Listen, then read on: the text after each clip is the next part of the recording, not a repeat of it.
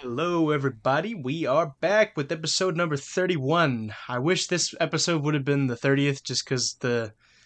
I don't know. I would. Because 30 just sounds more like. You know, like like bookmark number, you know? Whereas like 31, it's like, oh. You know, like 31's not the memorable number, right? I think you're splitting hairs. But you know what I'm saying, though, right? I guess. yeah. yeah. So, I recommended to Jason my bomb ass mariachi playlist. Um, I'm gonna put a link in the description to it because I'm I would have just put it in my recent Mexican vibes upload, but a lot of the songs it didn't let me put them be- due to the the copyright laws. Um, but yeah. So, what did you think, Jason, of mariachi music? This is a lot of a lot of songs to digest, but I know, no, I, I'm sorry. it was cool. I guess it's easy to kind of and it's easy to go song by song and then you know kind of summing because some of my points are very consistent throughout the multiple songs and i kind of i found myself kept saying the same things so i figured it was easy to kind of just go point by point and reinforce it so i don't have to repeat myself um, okay. So the first song el cascabel. So that yes, one sir. that's a great opening one. So i really like the the really fluttery and pretty guitar melodies that were throughout the song. That was really great. Um Oh, felt, felt like i was being yeah. serenaded on an epic level. Um the part that i liked the most which is more of the metal player in me was when they were doing the strumming the percussive strumming where the rhythm kind of slowed down and built back up again. They kept going back and forth um, yeah. that was cool. The bass solo in the middle of the song was also nice. That's that one instrument that I want to learn how to play. Looks really fun. Um, the one thing that was weird about this song was I didn't expect it to be seven minutes. Yeah, no. Um, I was not sure if I wanted this to be like the opening to your like to to. I, I mean, I know you've listened to mariachi music before. I mean, because it's like who hasn't? But um, I like I, I I would say like this is like the the really good shit though when it comes to the genre. Um, so I was like, hmm, what do I want? It's it, it, it's almost like um, it's like what what prog metal song do I show someone to get them into the genre? But it's also like a really good song on its own, you know. So that's why I I went with this one because like I mean obviously just right off the bat like that that's Mexico. Like you know it's Mexico just from the the opening, right? Like just that introduction into like just the the trumpets and the strumming and just the guy singing and it's so like um flamboyant and just exaggerated, you know. That's an Um, understatement. I know, right? But um yeah, like I'm trying to you can't really put into words how like epic. I mean, it is epic. Like for a lack of a better term, it is epic. Like mar- mariachi music, especially the first song and even like the like the the first 3 from that band, Mariachi Sol de Mexico. Yeah. Yeah, th- those songs they hit kind of different, I must say. Yeah. Um, the only thing I didn't like about the song was the and this is kind of a similar theme, although I go back and forth. So, like I said before, like the trumpet is not an instrument that I generally like the sound of, really in any genre of music. But there's a way that a lot of the songs do the trumpet, and this playlist that I like. What I don't like is how the trumpet, when it gets super blaringly loud, like specifically only in this song, that trumpet solo at the end of it just annoyed the ever loving shit out of me for some reason. Oh, It was I just super were gonna aggressive, and and the other problem too is the way that it it. was mixed. Like it clips the actual physical sound of the trumpet, like clips on the audio, and it just sounds really distorted and just really shitty at some parts. But they the the other thing that's cool about the trumpet, well not the other thing, but the the only thing to me that's cool about the trumpet is when they play the very soft kind of melodies, or if it feels like it actually fits in the song. That's kind of where I like the trumpet and mariachi music. Um, the other problem, really, to me for this entire playlist are the vocals.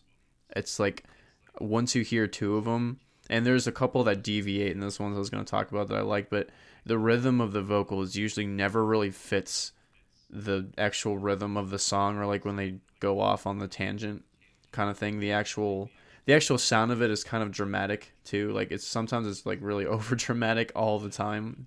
So it kind of throws me out because the music instrumentally is really nice and the vocals sometimes take it away. But this Yeah, one song that- I do kind of like, but the vocals kind of get long winded a little bit for me sometimes. That's what I was gonna ask. Because I was speaking in the playlist of the uh, like as a whole, like how Mexican does one need to be to enjoy this? Whereas opposed to like like a lot of those things you mentioned don't bother me, right? Just because like I'm just so into it, I've listened to it for so long. Um, it's just like I just don't really have many gripes with this. Um, I mean, not with this genre. Um, because I think a lot of it can be really obnoxious, you know.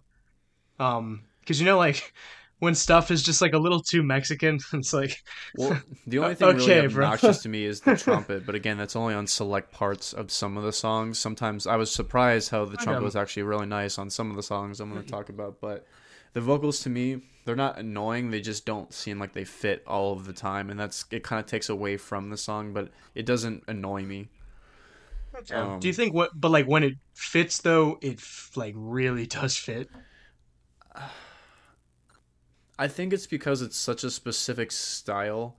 It's sort of like like it fits in the context of I guess the genre, but if you were to look at it objectively, it, it doesn't really fit in the song that it's in, if that makes sense, but when you listen to it, it's like that's really, you know, the style. It's kind of the same thing with jazz, how it's like you know, like jazz, technically the notes aren't real Mm, in the scale, yeah. but it just sounds nice for the genre. But there's some jazz musicians that take that way too far and have no sort of structure to whatever they're playing. You know what I'm saying? It. I kind of feel the same way about that because jazz is That one of those genres where yeah. it's like I like some of it, some of it's kind of cool, but again, it kind of gets long-winded for a lot of the stuff. But I feel the same way with this on the vocals, not on the instruments besides the trumpet. Yeah, that um, that that that makes sense to me. Um, I I, I get what you mean because I I assume I like jazz more than you do. Um, yeah. Right. Um. Because it is. Um. Eh, I don't know if I would say this, but like it is. You know, like a, a genre like mariachi or jazz, uh, like specifically American jazz, well, and then Latin jazz too, for that matter. Like, um, and I'm not saying this in a bad way. I mean, I know it doesn't offend you, um, but for anyone that it might fan, like, I'm not saying this in a bad way, but like they're much more monolithic as genres of music as Yeah. opposed to like progressive metal is really like metal too it's just it's just very widespread right and like rock music like what constitutes as rock music is just it's so like you know Well, it's I would way say it's way too broad you know the, the genre as a whole is broad because it's the whole point of being progressive. You're trying new shit, but I would say there's a lot of bands in that genre that are, I don't think it's bad to say monolithic because if you really like that style, then they're giving you more of that what you love. I think Tool is a good example. Like Tool, I think is a very monolithic band because when you listen to them, you know exactly who it is, and they don't have Yeah. too, um, like I feel like their music has variety in the types of stuff that they play in the riffs, but I feel like most like they don't really branch out and do different genres. It's just they do their own genre pretty much. Um, I feel like Gojira is kind of in that same vein, even they do some songs that kind of branch out a little bit more into the mainstream. But a lot of the stuff when you listen to them, like you know, it's them. So I don't think it's a bad thing to be monolithic. I feel like when you get one dimensional is if you every single song you make can be switched out and interchanged with each other. So if you don't do different keys and Yes. different tunings and stuff like Mhm. that, I feel like sometimes it can get a little derivative. And people can make the argument for bands like Tool because they're pretty much mostly in D. right yeah no But you can i still Tool- individually Tool- tell the different riffs. Like it doesn't sound like it's one riff that can be played into various different songs for some of them, which I feel like is kind of and I feel like for genres like jazz and mariachi, I feel like you can take a lot of the same rhythms and melodies and place them in other songs and they would fit a lot better. Same thing with country. Like country, you can pretty much take anything and put it in any song and it sounds the fucking same. at least like modern um country Yeah. music because i actually i like older i mean it's not like what i dial up but um i'm i i like some older like 70s kind of country music because it's more folky right Yeah, I mean more And like it- the poppy rap hi hat country. the stuff yeah like the the, Yeah. the stuff now no no and i and i agree with you um yeah i i think you did point out something uh, that was important is like there's a difference between being monolithic as opposed to just being one dimensional, right? Because I think a lot of these songs, even you would agree, like they they they're all like sound they're very different from one another, even though you could tell it's the same genre of music. Like they're not just the same they're not all the same rhythm, they're not all the same they're not in all the same keys, right? They're not like they all have different kind of tones, you know? Yeah. And I agree um, with the instrumentation. My only thing is I feel like the vocals are very one dimensional because they follow a very similar rhythm. They kind of have a, a, similar inflection to a lot of them, even because like you put me a playlist, and so like I feel like this could be a singular artist for some of the songs because obviously their voices oh. sound different and they do different keys and notes, but just the way that they them... structure the rhythm is very. It's like the it's like the reggaeton beat, like how a lot of the songs have that same kind of beat it's kind of what it felt like with the vocals. But the next song, El Coco, so I really like the the chimey melody. Um, was really bell like on the guitar, and I like that a lot. And this is the song where I actually like the trumpet, where they do that kind of smooth vibrato, like trailing off thing. I thought that was cool sounding. Um, yeah, like the, the da, da, da, da, like kind of yeah. like yeah, in the yeah. Wait, but like, did you you didn't like that? Um, there's that epic moment when the trumpets come in in El Cascabel. Like when they when they just like come in for the first time, I think it's just it, it's so good. It gives me yeah. goosebumps every time I listen to it. Yeah, did you like was, that moment? Yeah, that part was fine. It's just the only thing I didn't like was the end, like where they're just blaring and it just was clipping. Like uh, that that, okay. that sounded bad to me. Just not even on a music level, just on a sound level, like the physical sound of it sounded bad. not okay. the actual like style of it, if that makes sense. But yeah, so I did like the trumpets there, and then also in this song. The one thing is like I do um the one thing I like about mariachi vocals I like when they harmonize or they do some sort of backing gang vocal rhythm in the background to fit with the melody. I like that a lot, but anytime a lead vocalist goes and does his thing, so like I um I feel like it just doesn't fit in the song. But the the other cool parts were the that little plucked sounding guitar melody in the middle of the song was cool, and then the the violin and the other strings were very epic sounding. So that's what I really liked a lot. Yeah, that instrument that's used in the the first song and, and also um El Coco it's this um I don't know what it's called, but it, it it's that kind of thing where it you know you know like you just mentioned it, like it sounds kind of like a cross between like a harp and a guitar. Yeah. It's, it's like pluck sounding it looks so cool. Like I, I don't know if you've ever seen a picture of it. It looks almost like a like a little pyramid, but it's like it looks kind of like a bass. It's a it's a really cool. I don't. I want to actually know what this looks like. Yeah, I'd be um, interested to know too. It sounds really cool. Yeah, and like just the um, especially in the in the first song that he was going so hard, like with all those like the um those classical sounding like just like um arpeggios and like the da da da da da da like go up and down. I, it sounded a lot like metal music too. Like I remember you just mentioned that too. Um, because like it just when I when I listened to that first song and the second song too, um, and even the third song, if we um want to lead into that, like I just when I listen to that, I'm just like, yes, like I get it. Like it just the music just like makes sense, right? Like you just and, and like um I know um you have like I mean I, I don't think your problems with the music is that like severe, right? But like for me, like with those kind of things, like I don't know, like I just I just I just kind of roll with it because I'm just like that's just like um that's just their thing. I don't know. yeah, no, like and, I guess I'll clarify. So I don't think that these are changes that need to be made for this genre. I think that it's very specific to the style. So I just don't like the that aspect of it, but I don't think it ruins the song. I don't know, like if in my head, if I were like, okay, if they made these changes, would I really like it that much better?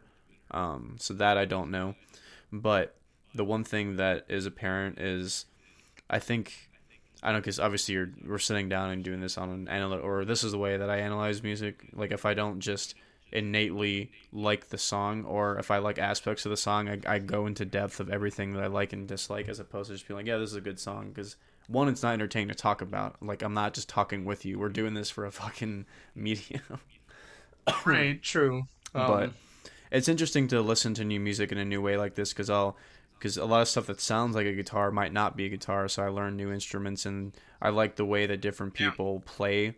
Like especially for a genre like this, when they branch out and do a different melody that I've never heard of before, that sounds cool. Not just in this context. I always find that really fascinating. Um, the next song, El Poeta Cantor, the vocals were really dramatic in this one.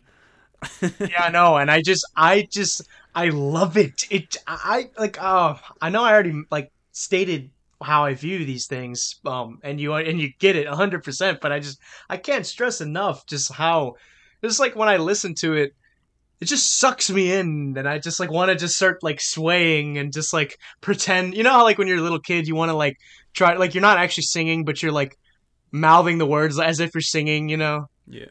it just makes me want to do that. It's just it's so fun and like it just makes me want to pretend like I have a microphone, like I'm a little kid. It's it's a cool feeling, you know. Like Yeah, I don't know why, that, um, that's why sometimes for me, sometimes these vocals are a love hate because on one end they do sound really like like it, it makes you feel that emotion where you want to sing along with them or you really feel the power of it. Hmm.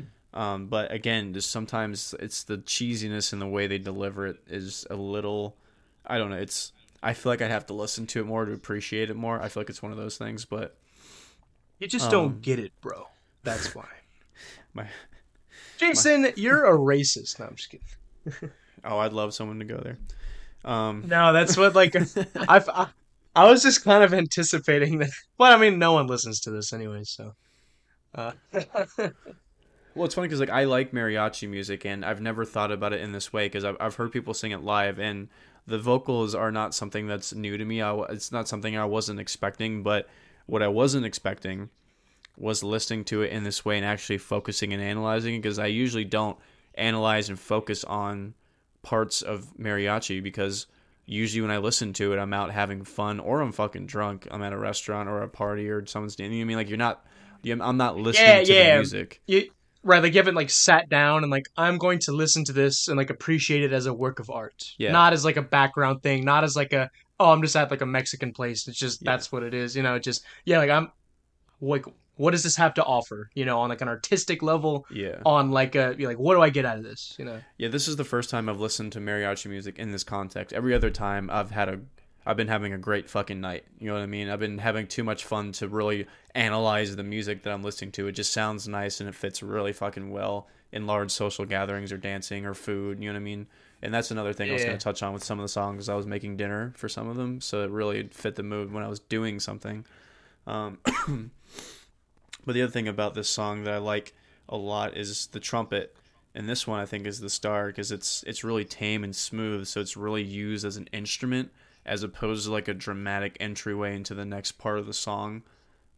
Um, Yeah, and I love how it it yeah yeah like you said um how it's not like a solo it just it flows while the guy's singing and I think Yeah. it just it has that kind of you know like I was saying like just that that like just flowing crescending melody it just it it wraps me up yeah, I think this Um, is the best usage of trumpet. I think throughout this whole playlist was in the song, and I also like the the string melody was nice. I like the res- I always like when two instruments like battle each other. They do like a responding complementary melody. I always thought that's nice. And then the the ending vocal belt when I first heard it, I was laughing because I thought it sounded funny. But then I played it again, and then I was like, "Well, this is actually really epic." So I, I like the the ending vocal belt that he does. I think it ends with like a bunch of them doing it.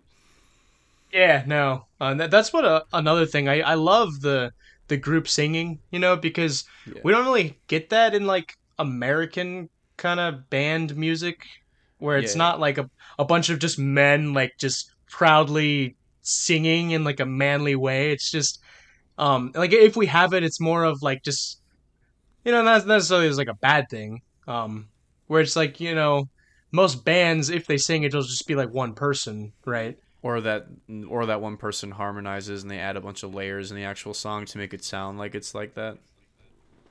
Right. Whereas like this this um one is just like a bunch of guys singing the same note in unison and it just feel like that's one another thing about like you just feel like the power of Mexico or you know what I'm saying?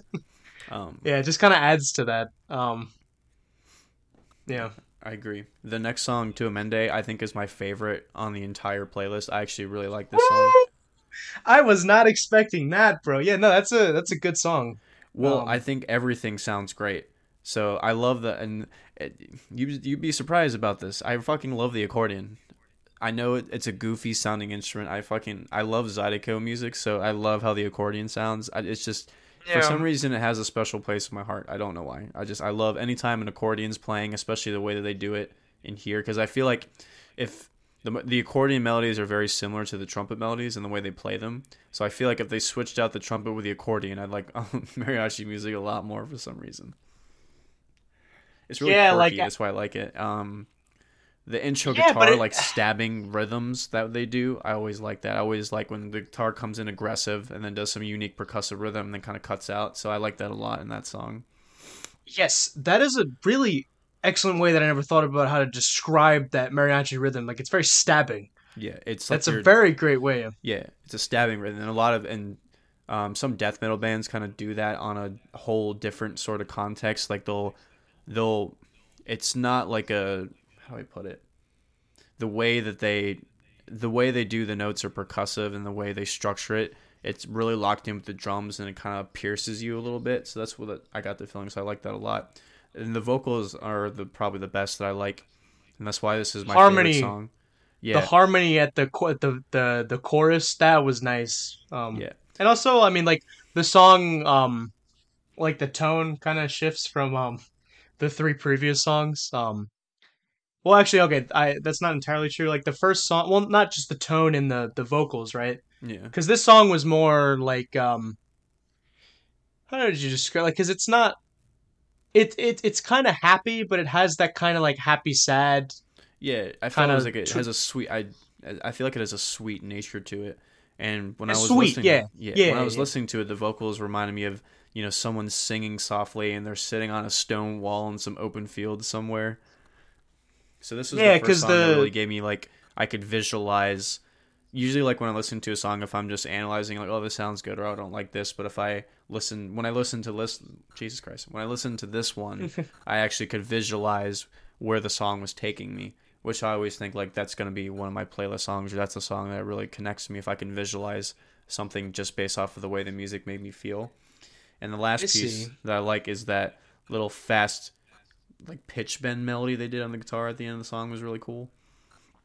At least I think it was a Yeah. Some of these instruments kind of sound like some some sort of stringed guitar like instrument, harp instrument. It's hard to tell pretty- sometimes. i'm pretty sure in this song it was just guitars like i love when um you know when the first when the verse is building up and then the guitar comes on with like those high pitched um kind of like just emotional notes you know Yeah, I love that a lot when they do that. I think That's- that's my yeah, favorite that- use of guitar as opposed to the strumming cool rhythms that they do. Right, that sounded beautiful, right? And also like um I forget that you don't understand the words to the songs, so it's interesting to to see what someone who doesn't speak Spanish like what they get out of this, you know? Yeah, Um which and- like but, but it, it's cool because we get similar experiences, right? Even if you don't really understand it, which I think is cool. And if I had more time, I just don't have the time to look into like, especially for 16 songs, translating all the lyrics and looking up what all the shit means. So it's like I just don't physically have the time to do that. But I don't have to know what the language is. It's the same thing with like Right. The shit's in German. I don't give a fuck. And sometimes Hey, screaming, because right. sometimes you can't make out the lyrics of someone screaming. So I don't. I just I'm physically going by how it sounds. Because like that that's just proof that like just literally knowing what it means is not everything. Yeah. And I'm sure I would connect with it more after hearing a song that I like knowing what it means. But uh, sometimes I've had songs where I really like the lyrics, but I don't like the song. So, you know, I feel like the good lyrics are wasted on a mediocre song to me. So sometimes I don't even want to know the meaning. I just go out based off of if I like the song because I don't care about the lyrics. Well, so the first song, El Cascabel, also a cascabel is a like little bell. Uh, I think it's used in like it's it's kind of like a jingle bell, I think. Um, I see. and so the song talks about how the singer um like he had one and he and he gave it to his lover when when he was younger because he because he just he, he wanted to show her how much he loved her and how much he wanted her to be able to have like a toy to play with or not a toy not like a neg- not in a negative connotation but just um something like that but then um in the end of the song you know like just i love that ending where it's like the dun dun dun dun dun dun, and then he goes, "Ay, come on," and then he just starts singing, and just everything is just coming together. It's so perfect with like all the instruments, you know. Um, he's just talking about how like listen to how awesome the the cascabel sounds. Like it just oozes and it and it um and it sounds and it oozes and it's just oh it it's cool. Um, Yeah, see, like just based off of hearing that, I don't know. Like a lot of these are cool storytelling type of stuff, or they're love songs, or just something of that nature. Mm-hmm. But I don't think to me it really adds much because I don't feel like sometimes the themes really match the mood of the music. So to me, Sure. it just, it's more of an afterthought. But again, that's only because I'm not a part of the culture and I don't speak the language. So sometimes it's hard to connect on that level with the words that they use. I guess. Yeah, I mean, well, I, I mean, you could clearly tell that the fourth song, Tu Amante, you could clearly tell that that was like a love song, Yeah. right? And Yeah, he's yeah, just yeah. like ex- he's just expressing his love to like you could clearly tell that. Yeah, yeah, yeah. Um, and I hear that in some of the stuff, but again, like I, I still like, I, and it's just because you know when I, I, I think of very emotive melodies and like I mood and feeling is a big thing with the music that I like and the music that I write. So to me, that's even if it's a bad song, it's that's the most important aspect. So I think on an interpersonal level, that's really the thing that speaks to me. So that's what I think I'm the most critical with in any song that I listen to. Because there's bad songs I listen to, but I really feel good emotion and feeling from whatever. And I feel a, a, this. I feel like that the same way in rap. To me, that's the worst because you have an insanely cool instrumental and the fucking shitty dude rapping ruins it. Meaning, like the SoundCloud rappers, the people that rap about something totally different than what you get the feeling of from the beat. I hate that so much in rap. But when they mix together Yeah, and it actually works, um, I love it a lot. You know, even I'll admit, like so certain um, like uh, what do you call them? Like like licks or uh, no hooks? Hooks is what you call them. Yeah, like certain hooks in rap, and like certain beats and stuff like that, and the way they connect that with the kind of like well melody, so to speak, Yeah. like the riff. You know, I actually think it can sound really nice depending on like what they what they use in it. Like I've heard. You know, like like rap where they use like some kind of organy, kind of like rock organ. Yeah. And I like Very when, and, inspired or soulful. Yeah, yeah, exactly. Like, like I, I think I mentioned at this point. Like, I like how Kendrick Lamar uses that kind of jazzy kind of thing to influence his '90s Yeah. style rap, um, which is pretty interesting. Um, because I like how a lot of his music, like, especially on like "To Pimp a Butterfly," they could play that with a live band, which is really cool. Yeah, and I'm, b- before I trail off mm, without reviewing the rest of these songs, just the last thing I say, I'll say is that like, I I always hate that when a beat is wasted in rap, and I used, I it's funny to bring him up because I feel like um, um XXX he had a lot of really stupid fucking songs, but he his I think his best music was his really sadder type music, like Jocelyn Flores. It's a great fucking instrumental, really moody, and then his rapping actually fits the beat of the song. So, and obviously there's millions of other guys that do the same thing. I feel like another an older group that kind of irritates me is a tribe called Quest because sometimes they have really good instrumentals and really good just stuff I can space out to, but sometimes the the actual fucking verses that they do are just dumb. It's just like, come on, guys. But um, going back to this playlist, the next song, "Por tu maldito amor." Oh wait, I had uh, one thing else to say about Tu Amante. Uh. Um, that I think, which actually makes more sense to me, why it was your favorite song. The use of trumpets then at like the bridge, that was epic though. Yeah, You I know? did like it in that one. I forgot to mention that. I did like it in that one. Yeah, like the, when I hear that, I just hear like just, um, well, not just Mexico, obviously, but I just feel like why like people are just like, like the Mexicans are like just yeah, like I'm like proud to be Mexican, you know, like we have a badass genre of music. Like this music is badass. I think so. I mean, at least like the the first like three songs, those hit so hard, you know, and like when you hear those, you're just like that's just the sound of Mexico. Like you just get it, you know. Uh, and I yeah, sorry, and I love those. Oh, sorry, I have so much to say about this. I mean, we're probably going to be on this for like four hours, but um, like, I love the traditional dress they use while they're playing it. Those like Spanish bullfighter suits, those are like the coolest things ever. Like, I need to, I need to wear one of those at some point in my I swear life. God, you're gonna walk in our fucking store wearing that shit. Um, I'm probably not gonna have to pass on the the sombrero just because it just it just doesn't really work like that for me. People are Um, gonna call you out, bro. I'm telling you. no, but I see people do it without the sombreros, anyways. So Yeah, I think yeah the way they dress is also cool. It's very specific to the style. But um, the yeah, next song, Por tu maldito amor.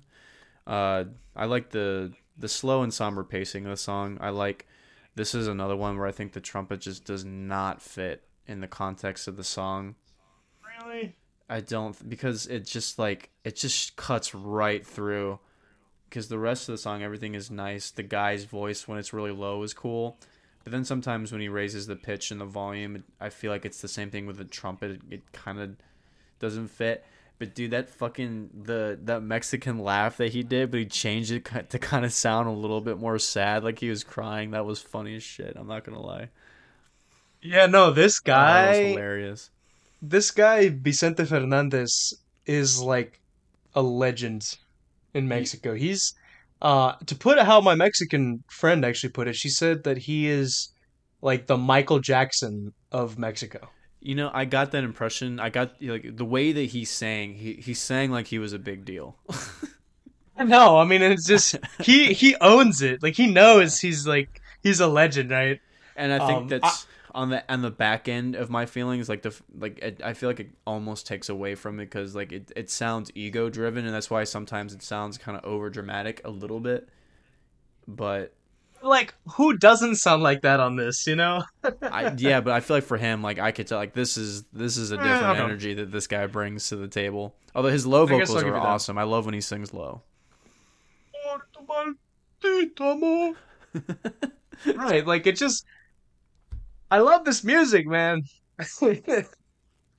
um yeah, but um I really liked the the beat in this one cuz it was a lot um cuz I tried to show you the different kinds of um like ways that people do mariachi and that um but you know like there's the different keys and there's like there's like those epic like minor key goosebump inducing um you know ones that I showed you before that it's just um that really just like you're just like oh man I, I'm in this you know Yeah. and then there's the ones like I showed you with Tu Amante right where it's like a it's a pleasant like really heartwarming song um and then like this one is just kind of like just a chill like I'm sitting down with the boys and we're like drinking a beer you know Yeah, it's definitely Like feel good music for sure. Yeah, and that guitar, like it um it's not like it's it's hard to describe what it what the feelings are with this, you know, cuz like it's it's very light, you know, because you can tell with the first 3 songs like the stakes in a sense are just like really high, you know, like it feels so dramatic. But this one it's like it's kind of laid back, right? But then you could tell he still has that kind of thing where he's just talking about his old lover, you know, and just Yeah. Seems to be Yeah. a common theme. Yeah, I mean, it's just because a lot of this music was played at weddings. Actually, that's part of the, that's one of the hypotheses of how it got its name. Um, a bunch of uh, because there's there's a bunch of uh different reasons why people think it was called that. Um, and one of them, which I think is actually pretty interesting, is that they believe that mariachi comes from the French word for marriage, which is mariage, right? And so you know how the the French I don't know if they like had control of Mexico, but I know they they they they like invaded Mexico at some point. They had something there, right? I know that's like what Cinco de Mayo is about, right? Um, and so the French like noticed that they were playing this kind of music at um at weddings, right? And they said mariage, and then like the Me- the Mexicans were just like, oh, haha, mariachi, you know, like they they just like made it a Spanish word because they didn't know what because um marriage in in in Spanish is um I think it's casamiento. Let me see because I forget because I typically don't say that. Hold on. Yes, it is casamiento. I was right. So um because with them when they hear that they don't know that that means marriage. So Yeah. when they hear that, yeah. Um, there's that. There's some people that think that um, what does it say here? I was just actually reading this because I thought it was pretty interesting. Um, someone thinks that um, there was this um, woman, I believe, um, and her name was Maria, and her last name started with the letter H, and you the the letter H is is like they say Ache, right? So people would just say mariache. I don't know which what is true. They don't have enough evidence to know which one is true. And there's a bunch of other ones too, but I I don't know. I think they're all really interesting. And they could all be true. I don't really know. Well, the one thing that is interesting that you bring up is the French influence because one of the songs really does sound like it is like, like French music, and it's a um, La pistola y el corazón. Uh yeah, wait, wait. Let's go in order though. Oh, fine. Fuck you then. All right, so the next Yeah. one is Los Cazahuetes, and um, this one was a little bit. It was a little too slow. I, I didn't really feel like there was much going on for me to really analyze. The vocals were kind of the same as most of the other ones before, so I, I didn't really get anything out of this one. Damn. I thought it was like an it was a nice, like pleasant song. Yeah, it it did sound nice and pleasant, but I I didn't really have anything to go off of. Like when I listened to it, I was just kind of zoning out listening to it. So like I, nothing really came to mind for me to take note of. It, it did sound nice though. Bro, you know what he's singing about? no. Uh he's saying the um uh it's called cacahuates, not cacahuates, because uh, cacahuate is the word for peanut in Spanish, which is derived from one of the indigenous languages. hmm But apparently, some people say cacahuates, so he's just like being like, "Ah, what are you guys?" saying?" That's not everything that the in the song, huh? right. No, no, I mean not. if you if you want to call it that, yeah. I mean, it it talks about a billion other things, but Yeah. that that's like what the the the title is like referring to. Yeah. Um. The next one, para siempre. I feel like it was kind of the same thing as the last one. I didn't really feel like anything stuck out too too much. What? I one- thought you were gonna think this one was badass. Like that op- that opening and the guitar, and then like that that guitar solo in the middle of the song. Yeah, but like it, it gave me similar feelings to the songs that were before. So like I there's nothing I could say with without me sounding like I'm repeating myself. I try to think of new aspects of the song that I liked. Um, oh, I see. I like the song. It just I don't have any like comments on it. If that makes sense, it's hard to like. I wasn't gonna force myself to think of something. You know what I mean? I got you. I, th- I feel like one day, let's say like if you're more into mariachi, which I mean I don't know if you would be, like later on in our lives, like I would definitely recommend that album that those two songs come from. That album is like a masterpiece of of that of that style of mariachi. Yeah. Um, and it came out like really not that long ago, like 2007, I think. Yeah. Um, you know, I think that that album is like Vicente Fernandez's um like magnum opus, in my opinion, at least. Yeah. Like I said, Because I like. Sorry. I was just gonna say I definitely could tell that he's one of the more popular artists on this list. Yeah. Um.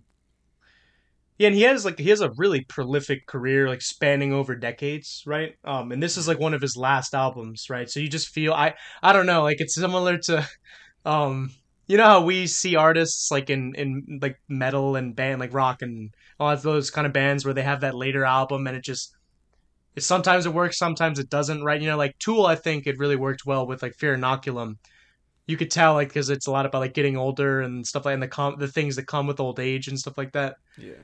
Um, right, and it has that kind of epic like kind of finality to it. That album, um, which I think the album is titled the same as that song Para Sie- Yeah, it is. The album is called Para Siempre, which means forever. Um, it just it has that really kind of like, like mwah, like the send off kind of thing. Yeah, I mean, now that you put it in that context, I can kind of hear it, but I didn't really get that when I first listened to it. But that's an interesting way to put it because now I can thinking back, that kind of makes more sense. Um, the next one, Um, no, Yo soy el aventuro. The I think I I like this song a lot. The, the structure and the pacing of it. The only thing is that I think the vocal rhythms were way too fast for the rest of the pacing of the song. I feel like they were really off time with the rest of it, especially when they were trailing off to do, to do like um uh to more. it kind of sounds like they're ranting at me. Yeah, yeah. No, that I I, I can kind of get that with this song. Um, Yeah. but I love that his outro singing. I thought that was awesome. Yeah, the outro singing was nice. Um, Yeah, he is he is a uh, Pedro Fernandez has a good voice. They're not related. Um, I thought they were, but they're not.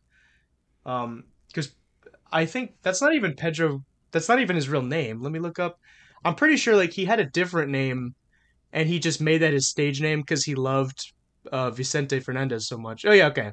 His name is Jose Martin Cuevas Cobos, but he named yeah he his stage name is um, Pedro Fernandez, named after the two Mexican artists Pedro Infante and Vicente Fernandez. Okay, so that makes sense. Um, Yeah. The next one, uh, El Sinaloense, or how the fuck you say that. I feel like that sounded Italian the way I just said that. Yeah, El Sinaloense, which just means um Oh, I did say it right. Okay, cool. yeah, no, you did. Um that just means like somebody from Sinaloa, which is a state of Mexico. That's actually where a lot of the the narcos stuff was. Yeah, I remember that was where um Felix was from. Yeah, it's Um, like um, it's one of the like the more famous states in terms of like American understanding of Mexico. Yeah, yeah, yeah. So that Um, one, that one I liked a little bit better. the The trumpet melodies were nice, and I I think they really fit with the the waviness of the string melodies that were coming in and out. And I think the the vocals fit a lot better on this one. I love the harmonized vocals that they did. Damn, dude, I thought you were gonna think this song was annoying. I was no, like, I actually like this one. I was dreading you just being going to shit on this song because it's like it's the most like Mexican song you can think of. I think that's why I like it because I feel like when I think of mariachi music, Mm. this is the song that I think of, and I don't know if I've heard this one before. It sounds familiar, so I feel like it's this famous, is the one that yeah. I can. Yeah, I, I feel like this is the one that I would think of if, if I was to play it. So I like the song for that reason. And I think everything fits nicely for the style. So Yeah, it's this a is- co- no, sorry, sorry. I just think this is the best example of a mariachi song in my opinion. Okay. Yeah, and um, the lyrics are really good too. Um, he's just talking about how he's like, um, the actual line is, um, "Soy del mero Sinaloa donde se rompen las olas," Yeah. which means um, like mero in Spanish means like. Okay, I understand. There's things in Spanish that like I just kind of subconsciously understand what it means, but like when I try to explain it to someone in another language, like like el mero mero is what they use to refer to like you're like the guy, you know? Like you're that guy. Like you're just the the best of the best. Like you're just you're that guy, you know? You know what I'm saying? Yeah, I understand. Yeah, so um so like the El Mero Sinaloa just means like I'm from the Sinaloa bit, you know? Okay. Yeah, okay, it's- kinda, I- yeah. The, I feel like that. Right. fits. Yeah, and then donde se rompen las olas is um where the ra- where the waves uh break, like referring to the coastline. Yeah. Um, so yeah, like it just it, it kind of I, I like when um when people do those kind of like um well not in this case nationalists because it's talking about a state, but people have that like that like kind of how would you say like just that that cultural like, like pride of like like you know like this It's- is like what it is. the- it's it's a colloquialism. Jesus, I fucking peanut Right, butter but it- that word, but it's it's that word on a more um uh, emotional level, and I think that you know when you just explained that, it fits. When I said this is a very well, re- this is a very good representation of mariachi music. So Mm.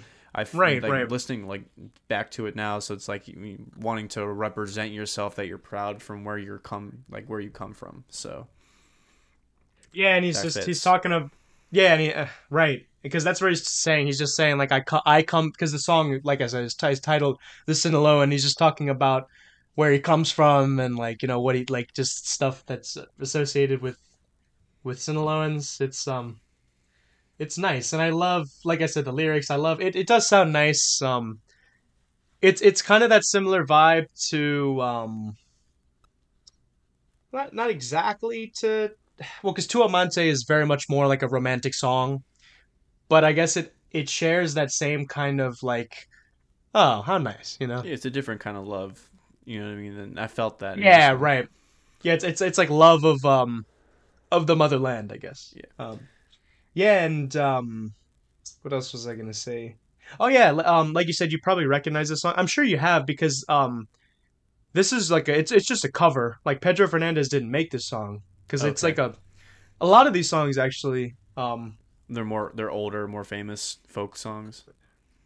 Right and then Pedro Fernandez did a lot of like he did like newer ver- like updated kind of versions of them which I think in I my see. opinion are they're better in my, in my opinion at least. Well obviously maybe someone who is Mexican would disagree, right? Um because maybe they might think that the older ones have like a more authentic sound, I guess. That's Um, just fucking with any genre of music for the boomers that came Sure. before. That's that's not new.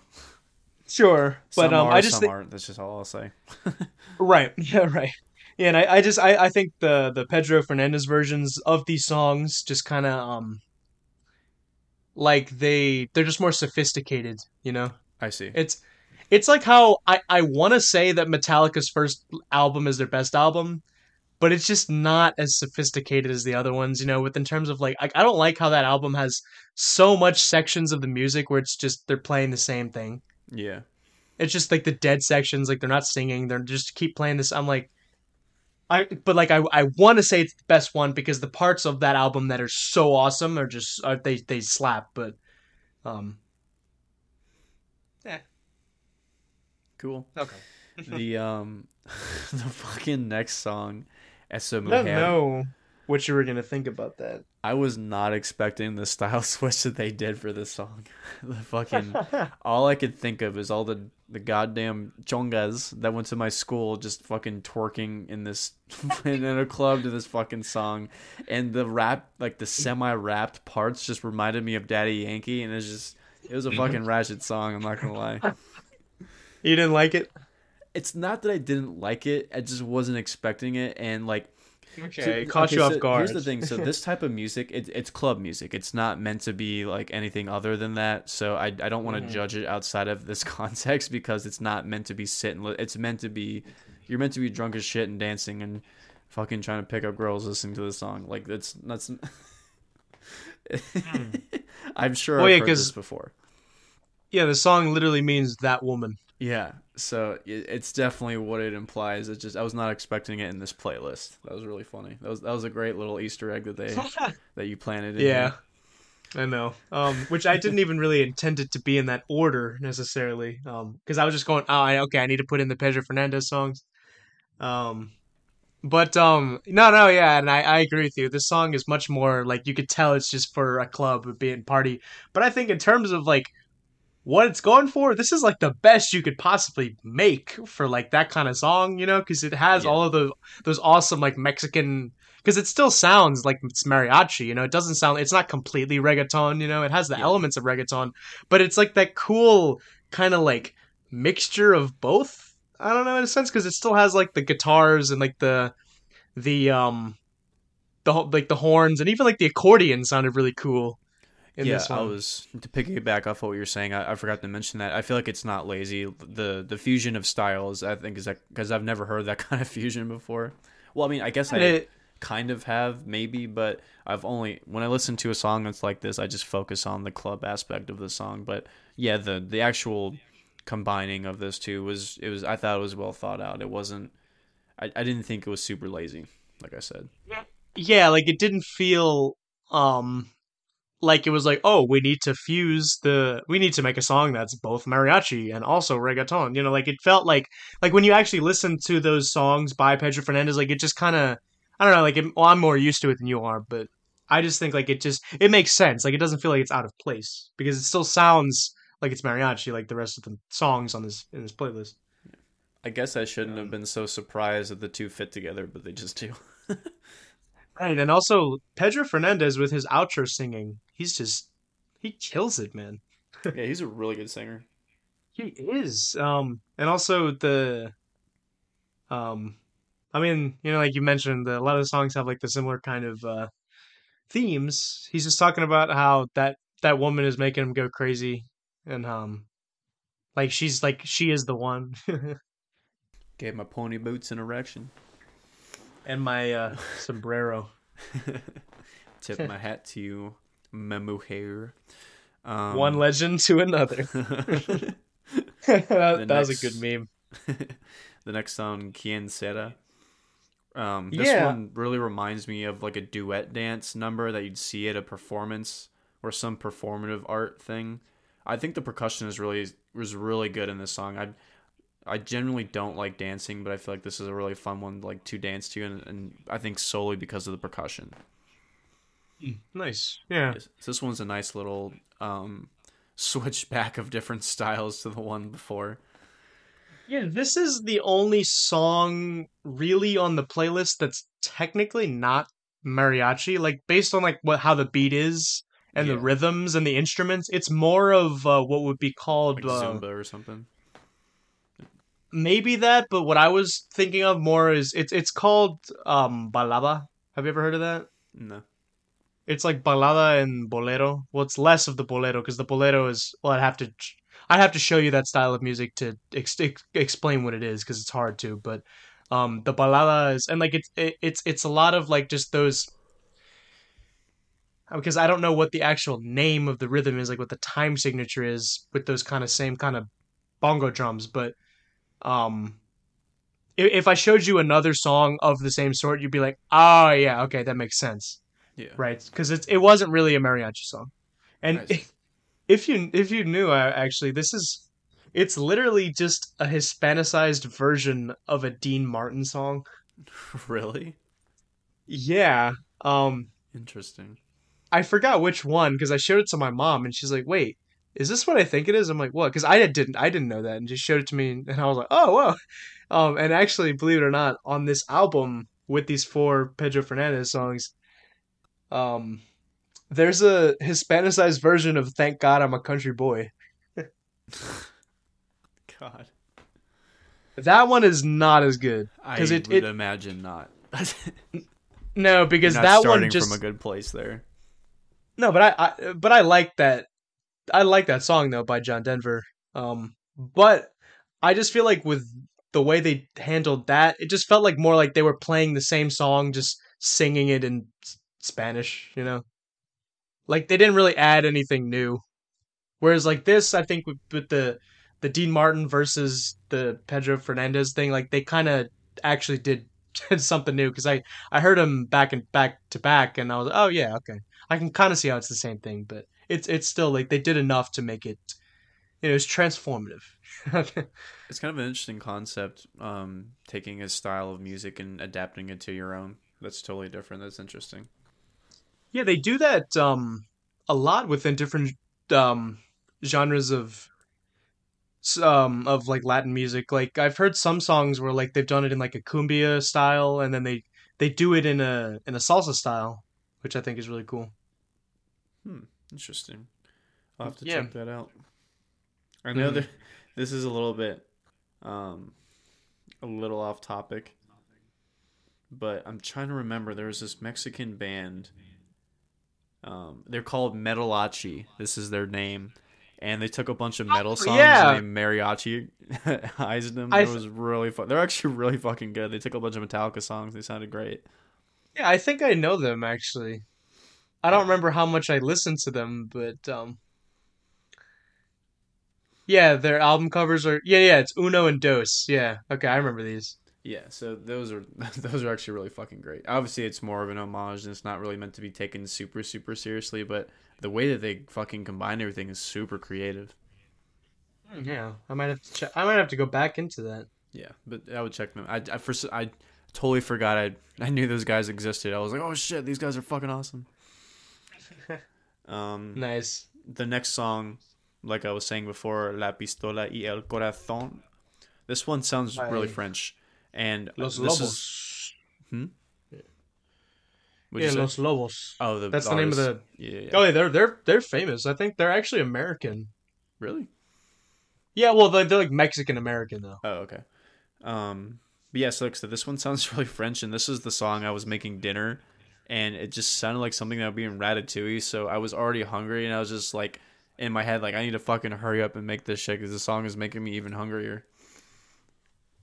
Yeah, it had. I well, okay. The intro obviously sounded Mexican. Yeah, but the actual But- rest of the song sounded French to me. Yeah, it had that kind of Frenchy, Italiany, don't Yeah. know which it is, kind of that yeah, and, I, it worked, you know. But it but it's cool because I like to see that the that kind of similarity between all of the different cultures that's that of those different cultures that speak those similar languages because you realize how much the language really does matter when it and how it influences the way we are as a culture, you know, because it's it's it's because language is more than just a collection of words. It's just like a um you know like it, it there, there's there's a very specific culture that's tied to a a particular language, you know. Yeah, that's kind of the unwritten rule of learning languages is learning the culture really helps you understand the language. That's very important.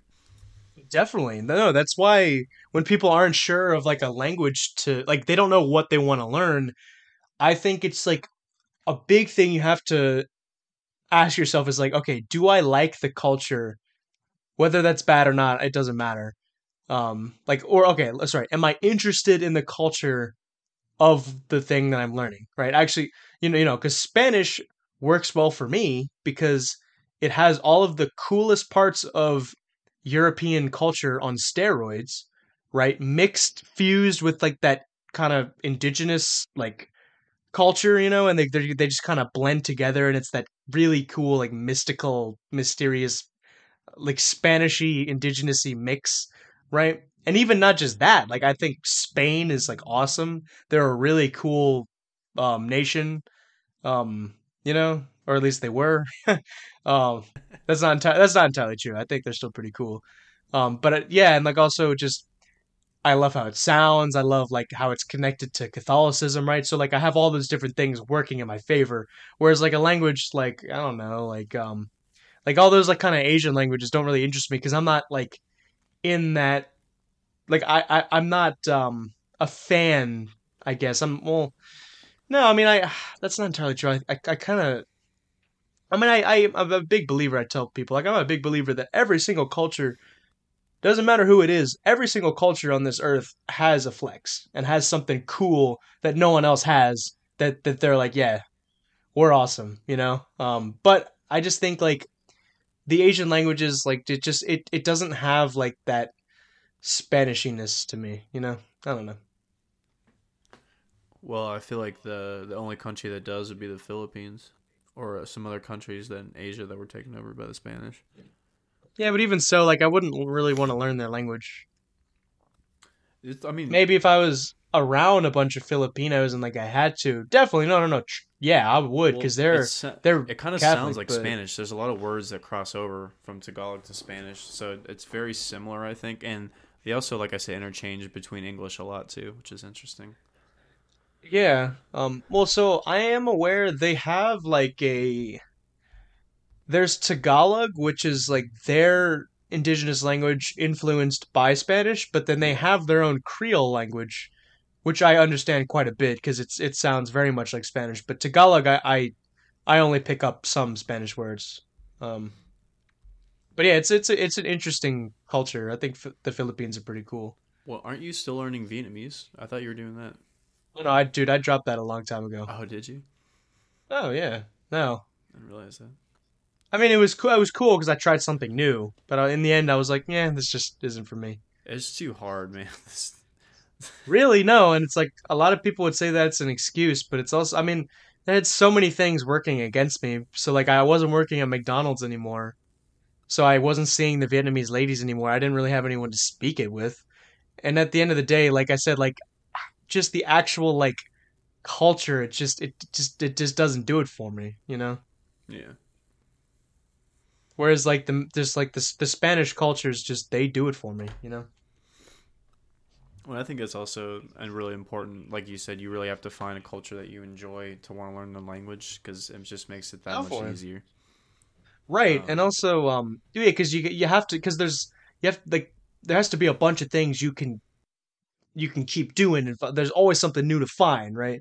Whereas like I just um I'm not saying obviously that's not the case that there's like nothing to find in like other right like languages, but I I just think like also like with with my experience with actually like speaking to people in it it's like really hard to be accepted especially if you're like a Westerner speaking an Asian language, and like I don't blame them. I'm not saying like, oh, look at me, like I'm a victim. It's like I mean, I'm sure they would do it to like anyone, not just like Westerners. I'm I'm sure they wouldn't really take it nicely if like you know black people were speaking Vietnamese either, but. Um, you know, like it just it, it takes like especially when I would start speaking the Vietnamese, it would take them a second to realize like, wait, is this like a like a white guy speaking to me in like my own like what? You know, like it it makes no sense to them at first, right? Whereas like to us, like you know, anyone you could look any way and you speak English, you don't think twice. Like it just makes sense. Whereas to them, like they kind of only know like there's only Vietnamese people speak Vietnamese, right? They're gonna have to fucking get over it because I feel like you know, just based off of where we're going to be in the next, you know, at least 10 years. Like, there's obviously a, a very large Latin population in the States. And I feel like, you know, in the, in the, I mean, ver- America is a melting pot, but Spanish definitely is a dominant second language in the States, like, no matter where you go. So, especially in, cities like New York or LA or, um, I don't know about DC. Obviously, the DMV is, I would say, majorly Spanish but oh, yeah, eventually, uh, in 100, 200 years, our languages are going to mix together to be an English Spanish hybrid, probably, right? So, especially if you're going to come over here, like, you've got to expect people to fucking learn the language to try to communicate with you and vice versa. So, yeah. Um, the, um, what was I going to say? Yeah, but, but, but the, that's the thing. But, like, when I'm speaking Spanish, a lot of people just, they don't think twice, right? Because, like, you could be any race and like if you speak Spanish that just that's kind of normal. Yeah. I've um, had a um, lot of situations where people come in and they just like they they start speaking Spanish to me automatically like I'm going to understand them. You said that. Yeah, it's you said really strange cuz like I know I don't look like I'm Spanish. Like so they're not doing because they think I'm Spanish, they just automatically assume that I speak Spanish. So Yeah, some of them well yeah. it's it's kind of like us. Like I've had similar experiences like that even if they didn't think I actually did they just speak it because that's the only language they speak. It's kind of like when when like a, you know like when we or like Americans go to other countries and they just start speaking English because they just assume that people speak it. Yeah, it, it's that similar kind of like thing. It's not as arrogant as that. I just they. It's not like they're. No, but it, they just ex, they're not like expecting me to know. They just think I do. I guess. I don't know. Maybe it's because I'm younger. So like if I was older, they probably wouldn't think I know Spanish. Maybe it's because like all, all, these young kids are learning how to speak it. So maybe that's it. But um, maybe yeah, that that, that one, that's true. The one thing that it, it, just kept getting awkward that I stopped doing is that like I, I've anytime someone comes in that doesn't speak English, obviously I'll do the translation thing. But the, the the few words that I know in Spanish, I do just to try to make them like feel more comfortable. I stopped doing that because I, every time I've done that, like I like someone asks me how much something costs, I'll say the number to them in Spanish, or I'll say good day or hello or whatever all that shit. Then they just start speaking to me in Spanish. Just, I I hate going like oh no, I don't actually speak it. I was just trying to. yeah, like I was just being nice, and uh, yeah, because they, like, they get I, like yeah yeah. So like it's I hate doing that every time. It's just fucking awkward, and they they're confused, and it's I don't fucking. So I, I stopped saying like words and numbers in Spanish. right. um. No, but like a, so many people now. I just noticed like they just kind of think I'm Spanish. Well, Hispanic, I guess, because like I know the terms like it's just like a billion different terms, whatever. But like, um, we were doing some work at this um this church in Arlington, and like I was walking there and like one of the I don't know if he was like a parishioner or who he was involved with the church. He just kind of looked. He saw me and he just said "Buenos dias, señor." the funniest thing that ever happened. I don't know where I was. I might have been at work or I might have been in a. No, I was at work. Um, I was do, I was on the computer doing something, and this guy. this is the most confident Hispanic person I think I've ever met in my life. He walked in with the cowboy boots and he was just you know like when people you, you can tell they're eccentric when they just walk into a room and they automatically just start making noises and so yeah. he's looking at something and without missing a beat he like he doesn't look at me he like snaps his fingers he's like oh yeah amigo like and then he just like starts uh-huh. rattling something in like the quickest spanish i've ever heard in my life and i'm staring at him and he's looking at me and the way that I'm staring at him, he knows I'm not understanding what he's saying, but he's still saying it. Then he like smiles and he's like, "Hold on," and then he like brings out his phone. It was the funniest shit I've ever had in my life. I'm sure the the hat made it that much better. That was my equivalent of like the it's expensive, man. Yeah. That was it the- funniest shit. Cause I wish I could like go back in time and like take a picture of that guy's face. Dude, it's expensive, man. I will say, and th- that's the one thing that I do like when you connect to another person on that level where you don't speak the same language, but just your facial expressions, they can automatically tell where you're at. Because I feel like sometimes it's lost when you talk to foreigners and not just people that are Spanish, but just anybody that doesn't speak English in general. Like you don't Yeah. have that sort of nonverbal connection. So, in the little moments that I do have it, it's always really funny to me. I always enjoy those.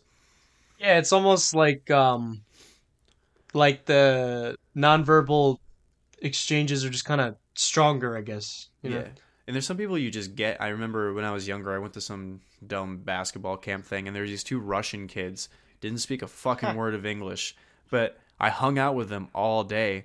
Like we took, they had like, do you remember those that like match paper you could put on the end of a cap gun and you could keep firing until it went blank? Do you ever play with those? No, I'm not familiar. It's like a, it's the same material, I guess, as that's on a match head, but it's a strip of paper and you shoot it out of a cap gun.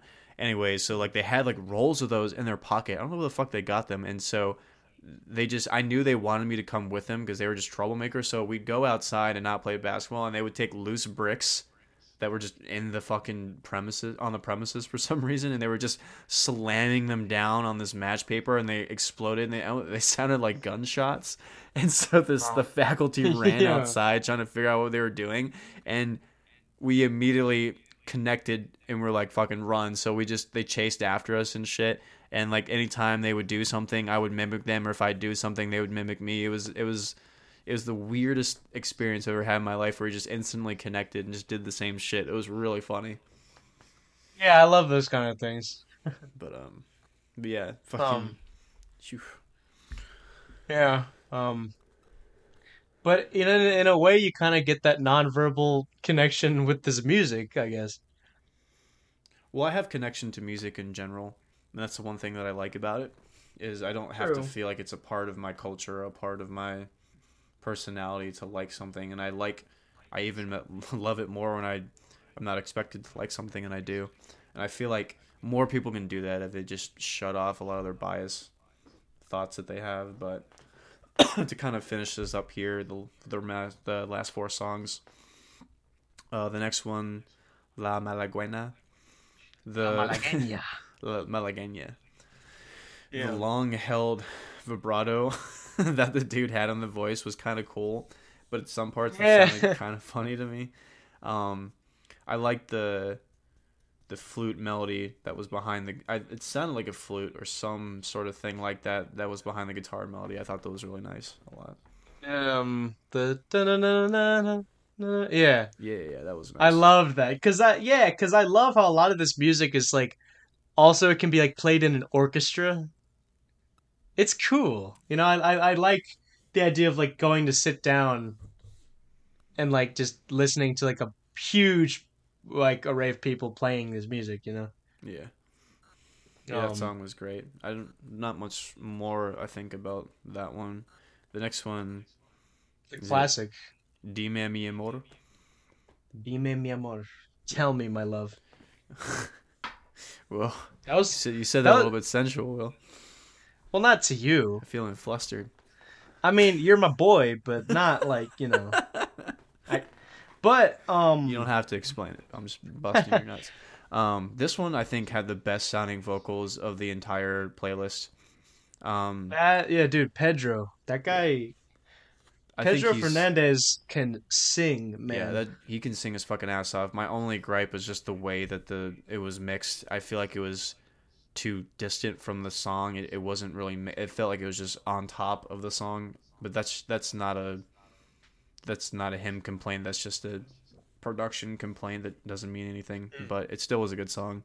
Um, I love the I love the intro to that song. yeah, the intro is great. Like that- The other, the other thing with the production is that the I don't know if the the orchestra that that or the strings that they used they sounded really fake on this song so i don't know if this was like a midi um, sampled string set or if it's just the way that it was recorded if it was real it just it didn't sound this this is a weirdly mixed song um, but i still didn't ruin the song for me i think it's a great song and partially to the fact that this dude is a fucking insane vocalist like he really can sing very well Yeah. um, that's an understatement but I, I don't know how else to say it like i think to really give you the best impact is like for a genre of music where I don't really like the vocals, even if they are good. Like this one, I was like, holy shit, this is really good. yeah. Um, this was supposed to be the last song, but then I nerded out and I was like, I need to put these other songs on there. All right, are you ready for this one? First of one? all, how do you even say this next song? I don't even want to try to pronounce this. Hold on, hold on. Let me let me give it a go. El Helesiense? Yeah. El Helesiense? Okay, so it wasn't far off. Uh, this was the worst song I think on the on the batch. This it annoyed the Damn fucking it. shit out of me. Every like the trumpets were clipping way too fucking much. It just blared off the fucking speakers. It just static. The vocals were just unnecessarily trailing. They just rambled on. It fucking like they didn't. I feel like they just didn't. They were like high or something when they made this. It's what it sounded like to me. And it's just it's not a well Probably. it's not a well produced song. Like every, all the sh- all the fucking mixing is not there. If they did mixing at all, it's just everything is jumbled and messy. Like this is uh, this is just a bad song to me. Yeah, that is from Vicente's uh earlier days. uh this is from like. Yeah, this is from 1972. Are you kidding me? No. No, dude, like I said, he his career was like multiple decades. This song was recorded in the seventies. This isn't like a newer version or up like this. This song I listened to was from the seventies. Yeah. That's why it kind of I mean, obviously it's it's still the recording's not that great, but No, I'm Um, not that- even gonna that- give it that because the '70s were like the golden era for recording equipment. So no, I will not give it to them because it was dude- recorded in the '70s. So it's just, Yeah, but it's- the it's producer was Mexico, awful though, bro. one. huh? No, but bro, it's Mexico. Like I, I don't Still. know if they have the same kind of a. I don't know in the seventies. I don't know. I thought Mexico Probably was didn't- nice in the '70s. I don't remember. I wasn't alive. Well, no shit, but like I feel like the '80s was when Mexico was really hit hard with all the drug and crime and shit. But I feel like the '70s were a nice time in Mexico. Ah, but dude, every country in the world got shit in the eighties. Like Yeah, Britain, I know was terrible in the eighties. Everyone sucked in the eighties. yeah, but like, '80s were an awful. I fucking you know me, I hate everything '80s. But dude, well, I- except for like America, because I'm sure like it, America was like economically good in the eighties. But it's because we were exploiting everybody around us. well, right, exactly. So that's why we're the only country that was good, right? But, But, um, um Yeah, I, I will not give it because it was recorded in the seventies. I feel like that's it's just it's. I mean, obviously, if the budget was the problem, sure, but it's still like just as a objectively, it's just a bad sounding song. now um not even as a raw demo. It's just not well done. Uh, uh, right. Um, as as you mentioned, um, um, I, I remember in the like you're saying, oh, I thought the '70s was when it was awesome. I'm pretty sure no, actually, you are right because I remember in Narcos, um, the narrator said how in like the '70s, that's like when like that like Guadalajara was the place to be, right? Like with all the Yeah. mariachi and all that stuff. So because that's Yeah, where it's so- from, which I think exactly. is pretty cool. So that's that's what I'm saying. So I will not give it because it's recorded then. it's fair. you know how many great songs were recorded in the seventies? No, yeah, from um, like a di- like a super better off country with all this nice shit. Dude, don't know. people are still like you know expensive seventies guitars are? you know, like I know, recording equipment, all that shit. Seventy Sons. Oh my god, you spend thousands of dollars to get all this nice warm analog. Fucking all the microphones were fucking killer, dude. It was just it was the golden era.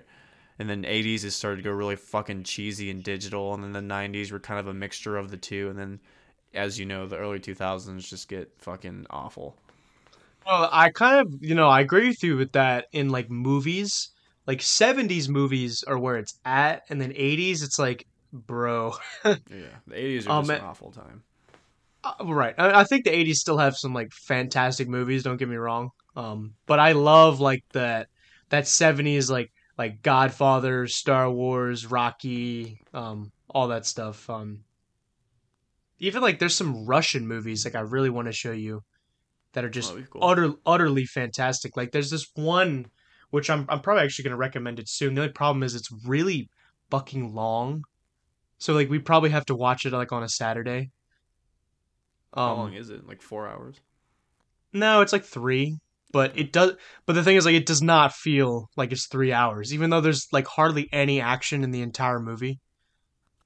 It's just a. It's called Andrei Rublev, and it's just about the life of like this Russian icon painter. Okay. It is like, well, so it is one of my favorite movies, but I think just objectively speaking, it is the best movie I have ever seen in my life. Hmm. Like nothing, nothing comes remotely close. Well, now since you've hyped it up, we have to watch it. No, no, definitely. And like I stand by those claims. It is that good. Cool. Yeah. Well, to um. finish this up with the last song that you recommend, Tu Veces. Dos veces. Um, Lutang. the tuba. The tuba is a is a fun instrument. It's it's always it's been forever ruined by fat people walking, but that's, that's a compromise I'm willing to listen to. It's the tuba. I don't know how to describe my. I can't tell if I like it because of the meme potential of it, or if I just innately like the sound because, as an instrument, the tuba just sounds like shit. It like has all you hear is a low end rumble. Like you don't really hear that clear of notes in them. And for a singular tuba, like people are like, oh, no, if you go into a you know symphony, like yeah, there's fucking a couple of them, and it's mixed with all the other ones to fill the low end. Like no shit, but I'm talking like Like it's mostly just using jazz as Yeah, like a hear main one. instrument. Yeah. Yeah, Right, You hear yeah, one exactly. tuba, not you know mixed together as the low end in a song with a symphony. So, but every time I hear it, it just makes me smile. I That's me with the. That's me with the accordion. Like I, just, I love the sound of the accordion. The accordion, I think, is like the coolest instrument. well, Um, I, the accordion is definitely more versatile. Like that's not even a comparison than a fucking tuba. But, um, Right. Still- I just um I guess I was just uh like correlating it to just like those this like it just makes me smile. Like I love the accordion. yeah, it, it makes me smile in the same way. But I I genuinely like the sound of the accordion, not just the the quirkiness that it contains itself with. But the tuba, it's. I, I've the other reason why it's funny because the smallest people I've ever met in my life played tuba, and it was just like a fat dude in a smart car kind of effect. Like it was just fucking hilarious. Oh Um, the the fast guitar melodies, I like the the percussive kind of finger rolls that they do on this one. I like that a lot. I think this is a good ending of the song or uh, of the playlist. yeah, um this one is kind of this is uh what would be called I believe uh, ranchera, which is like a kind of a subgenre of mariachi. It has more tuba in it. Yeah, more tuba, more accordion. It's more like played with like four or five people, whereas like mariachi can be is typically played with like a bunch of people, you know. Yeah. because it's like a, like it can be like orchestral, right? But like ranchera is more like you know we're sitting out on the you know like just sit back with the family and just you know that kind of stuff. No, I feel you. And I love just the, especially this song. It just it's kind of makes me cry. It just it's so This happy. It just yeah, kind of. It just so it just has that kind of happy sad sound. Like it just it's just so joyful. It's such a joyful song. You know, like this and the guy singing, it's so like emotional. You know, being I've never like I've I've cried from various different emotions, but I don't think I've ever been overly happy to the point where I've cried. I don't like I just don't get that way. Like when I feel really happy, I get like excited. I don't get emotional. I've never and maybe like I always admit like I guess the the the only way it would come close is like you know getting married for the first time to someone you actually want to get married to. So like you know Mhm. seeing her come down the aisle. I don't. I still don't think I would cry then, but I feel like that's the closest emotion that I would get me to. But, um, because I don't associate like tears with happiness, at all. But like you've never had like that. I'm so happy. Like it's just I cried because of how No. happy I was. I've never had that feeling. Like I said, I've Damn. I've cried out of frustration, frustration, frustration, anger, Mhm. lust, maybe. No, Mm. maybe I have to think about that one. But like I've e- Maybe- every maybe, emotion like- I've cried from has been negative. Like disappointment or something. Yeah. Oh yeah. This I that was more when I was younger, but every now and again, like, um, oh my god, I'm gonna tell the most embarrassing story ever in my life. This is not that long Really? ago too. This is a couple years ago. I was. Dude, this is so fucking funny. this is so pathetic. Anyway, but that's what this platform's for. Is entertaining. Um, Mm-hmm. this is uh, the stand in my life where I think I was single for the longest, and I was so I was really single for a long. I don't remember how long it's been, but it was it was a long time, more than usual. And I was finally talking to this one girl that I really got along with, and so I was about to meet up with her for a first date, and it did not go well. It was the most boring shit ever. We couldn't do anything because of our time schedule, so the only thing we could do was just like sit in a fucking mall and like talk to each other and for some reason it was way more awkward than talking over the phone or you know texting or whatever. And the whole entire time was just misery. I was just i knew it wasn't going to work out. And i had a night class. This is when i was starting at uh college and i had a goddamn night class and it was business law so like i was not looking forward to starting this class and i just remember like i was running late and and it was raining. And so i parked kind of far so i'm walking in the rain after this shitty date and i'm late to my first class and i just start crying when i get in the car. Out of like disappointment. Fucking I wouldn't blame you, bro. dude it was awful. It was just like i had enough of this day and this is No. like when i was 21 or 20 i was not that young Dude, I'm 20 and I'm out here crying to to Mexican music. So that's a Especially different this one, though I guess. Um, I mean, dude, I mean, who hasn't done that at some point in their life? I don't know. It's, not just- embarrassing. It's just so unnecessary though. It's just like why is anyway. I don't know. I mean, as long as you didn't like make anyone else's day worse, like I don't really see what's wrong with that. no, I just think it's funny looking back on it. Like it, like I said, it, I've never had a happy emotion um, crying. Maybe that's where you and I differ. I'm sure the potential is there. It's just I haven't had anything in my life to make me feel that way. There's songs that like I really connect to that, like I, cr- not cry, but like it just it. Maybe teary is more of an accurate description, but sometimes not even that. But it fills me with the same like beautiful, sad kind of feeling, but it feels really good.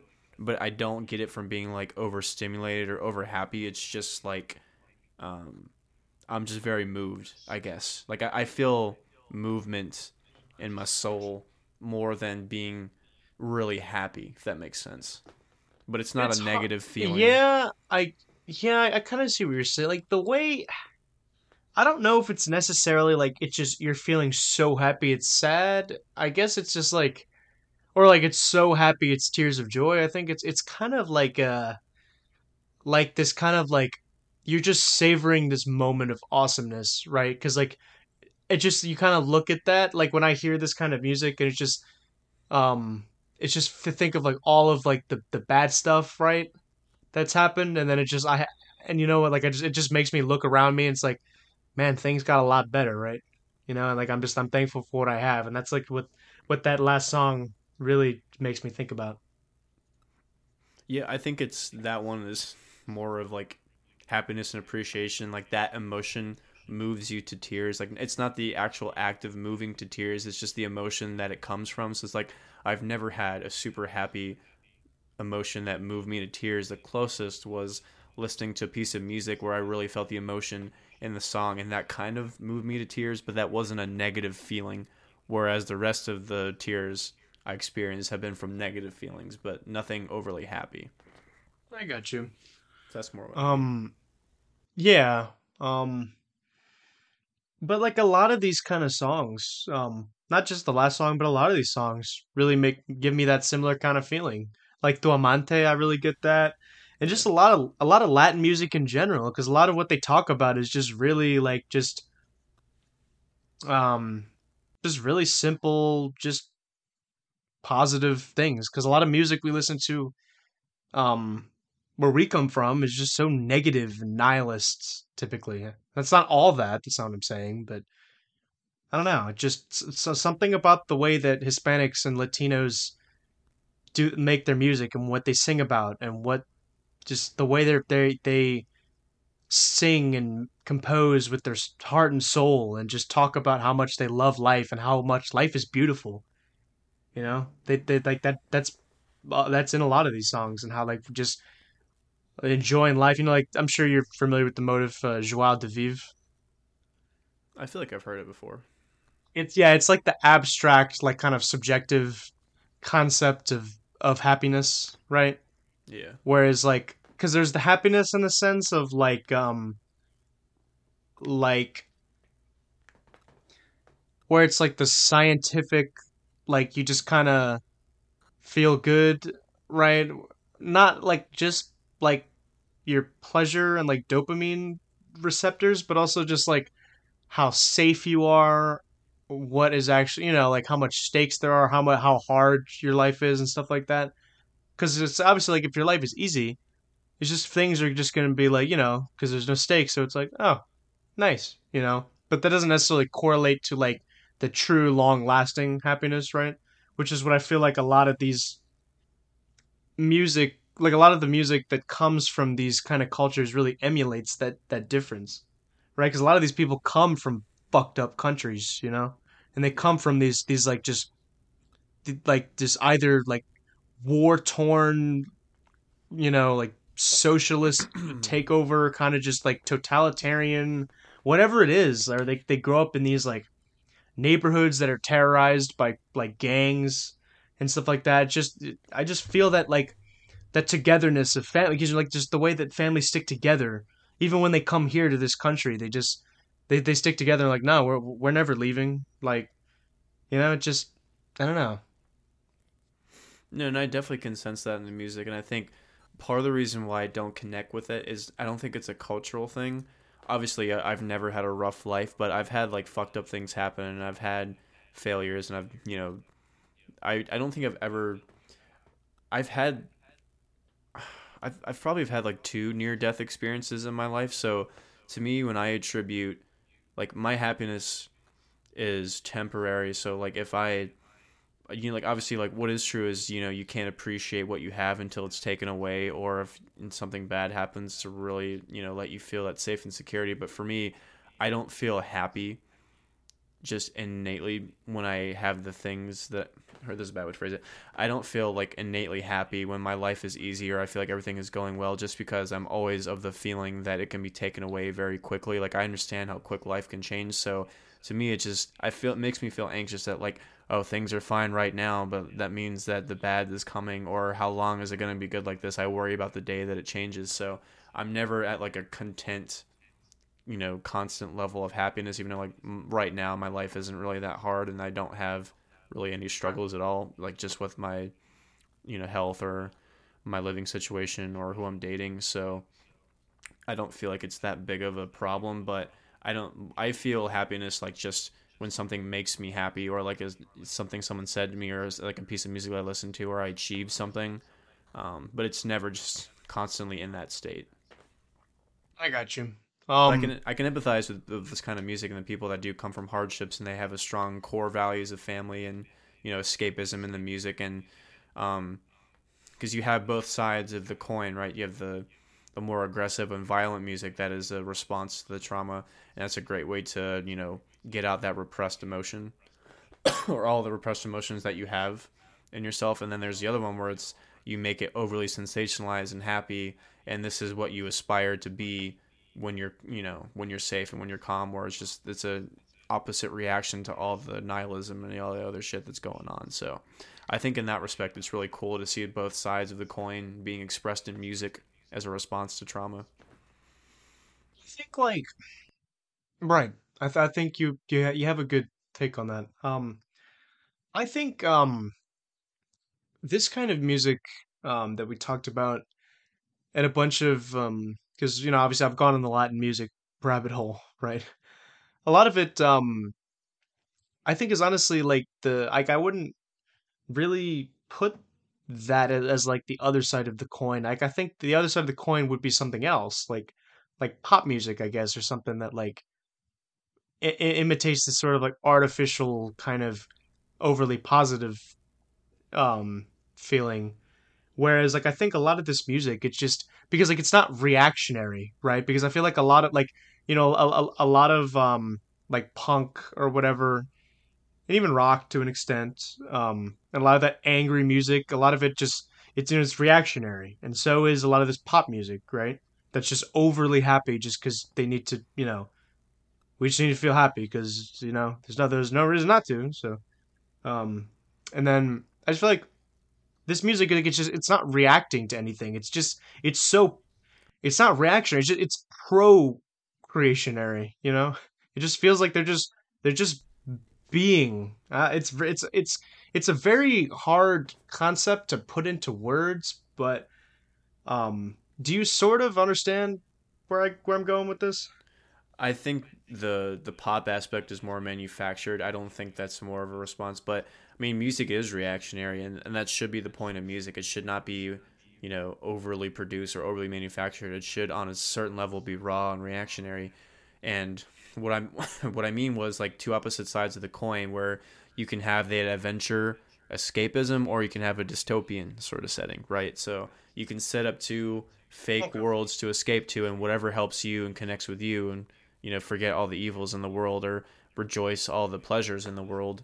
You know, that's what you connect with more. But I just think it's interesting the contrast of how different people are and what they choose to respond to and what correlates with how it makes them feel inside. So that's why I think it's interesting where we have super aggressive music and then also super pleasant music. But not like overly exaggerated like pop music and some sorts of metal. You know what I mean? Yeah, I I guess that was failure on my part. I don't know if that was the right analogy to make. Um, but I guess more so what I was saying is just how it just beautiful mariachi music is. Um, whereas I think a lot of music that we produce now, it's just ugly. You know, like it just sounds ugly. It sounds unpleasant. It just it's it's it's not good for us to to to just keep pumping our ears with these kind of things. But like when I hear What do you mean something like specifically? Like what do you mean ugly? Like it just um well it's just the opposite you know it's like mariachi it just sounds beautiful right with the way that the melodies are and the way that the instrumentation works whereas like Oh, you're talking about the lot- physical sound of it. i i guess but also like in the artistic kind of sense you know because like a like a painting can look ugly right If it's set like are you saying like ugly in its mood or it's just it's not a well-made painting? i mean both right like you can look ugly because like you can just you i mean despite like what you're going for i mean it can still just fail right? Because obviously you can go for a dark serious you know like tone right? But um that doesn't necessarily mean like but but even so i guess it's not necessarily being dark and brooding that makes like that that that doesn't exactly correlate with ugly i guess um what i'm saying how would I say like you know how like just a lot of like just generic m- music like you can just kind of hear it and you could just feel all of like just the disgustingness of like the, like behind it and like where it comes from like the the place where it comes from I guess Yeah, so You like, know? the intention is very um definitely yeah that Yeah. that's what I was trying to say whereas like I feel with um mariachi and even a lot of um like uh progressive metal right I feel like those are coming from very good places um I think it's just the biggest kicker is if your music has an agenda behind it.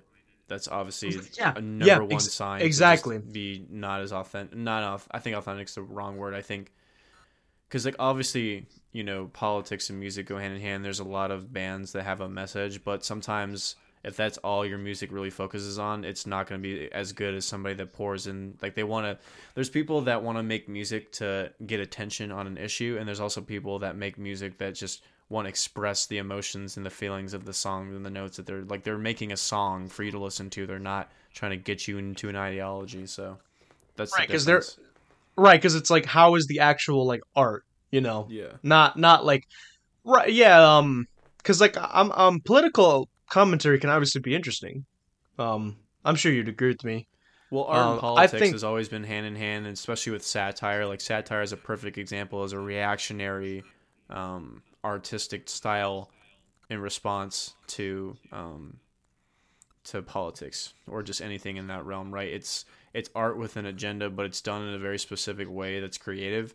But I feel like with music that unless your point is really intuitive or you do a really creative way to show it, you're not just being, you know, your your subtlety is not lost in just obvious fucking cringy material, you know. I don't. To me, that's just the difference. I guess if you mean in that regard and being ugly in that way, then yeah, mariachi seems to be the exact opposite of all of those. Yeah, but um, it is important to take into account what you said, right? About how it is interesting to see the the contrast, right? Um, because obviously, um, you know, most like countries, you know, like Western nations, right? Like um, very nihilistic, right? Um, now, um, that that's not to say that right, like progressive metal isn't awesome, I think, and and a lot of like just dark music, um, is is bad, right? Because you know I I I talk about this all the time, like you know I love bands like Tool, Gojira, Mastodon, and stuff like that. Um, but it's They're not but really it's just dark bands though. Like obviously, I think out of all of them, Tool has the most dark themes out of them. But aggressive, I guess. Like Gojira sounds aggressive, you know. yeah, but they're. I don't get like dark and brooding when I listen to them though. Oh, Like, no, don't but come I'm- from a dark place. They come more from a beautiful place than a dark place to me. Well, no, no, no. Dark doesn't necessarily mean like it's not beautiful. Because I think that music is dark, but it's also is beautiful. You know, like a song like um, um, "Mouth of Kala." I think that's an excellent example of that. I guess in terms of um I guess because like I remember we were talking about this when we were talking about their lyrics how it's like they're not nihilistic in their approach to their lyrics and I don't think they are in their music either even though like I guess they have darker sounding stuff maybe I don't know No, I don't. I don't think any of those bands are nihilistic. Like I just, I guess more like a lot of death metal. It just it's it's too much for me. that stuff I- is nihilistic so is Right, yeah, I- yeah that yeah yeah that i guess was that's more what i was referring to no no no because i i do not think tool gojira or mastodon are nihilist in any sense of uh, to a- in any stretch of the imagination because they they have very positive um like um how would you say um like constructive um uh, music i would say definitely because like to like Tool and, and all those bands, they they inspire me to do better, right? Because they a lot of their songs are even like that, right? And those and those stories and those journeys we go on, yeah and those weird, complicated emotions we feel. That's what those three bands are very good at doing, right? Yeah, I, I and that's the thing that I notice when that's why they're some of my three favorites is like really trying to analyze the complex emotions that I feel. But I think narrowing it down to words is the three the three common synonyms that always come into my head. And also I've noticed just me as a person and just you know living life is growth, discovery, and building. I always get like a sense of building. And when I've listened to people react do reactions to those types of bands and those songs, they always describe the way their song structure is as building. It's always building up to something before it just explodes. You know what I mean? So that's why I always get that that feeling of growth, and it's always like that mystical discovery. Like, what is this thing that I'm feeling, or what is this specific sound that they're doing? I'm always trying to learn and discover what that is, as opposed to regressing and just feeling like I'm a primal. And I do have that reaction to some other types of music that I like to listen to. Um, so, in some respect, there is a cathartic release when it comes to ultra nihilism or like this primal rage or just this disgusting emotion that you need to get out of your system in a healthy way. And in a lot of the respects, that's really what metal is all about. It's giving people a space to release that sort of emotion where you can't.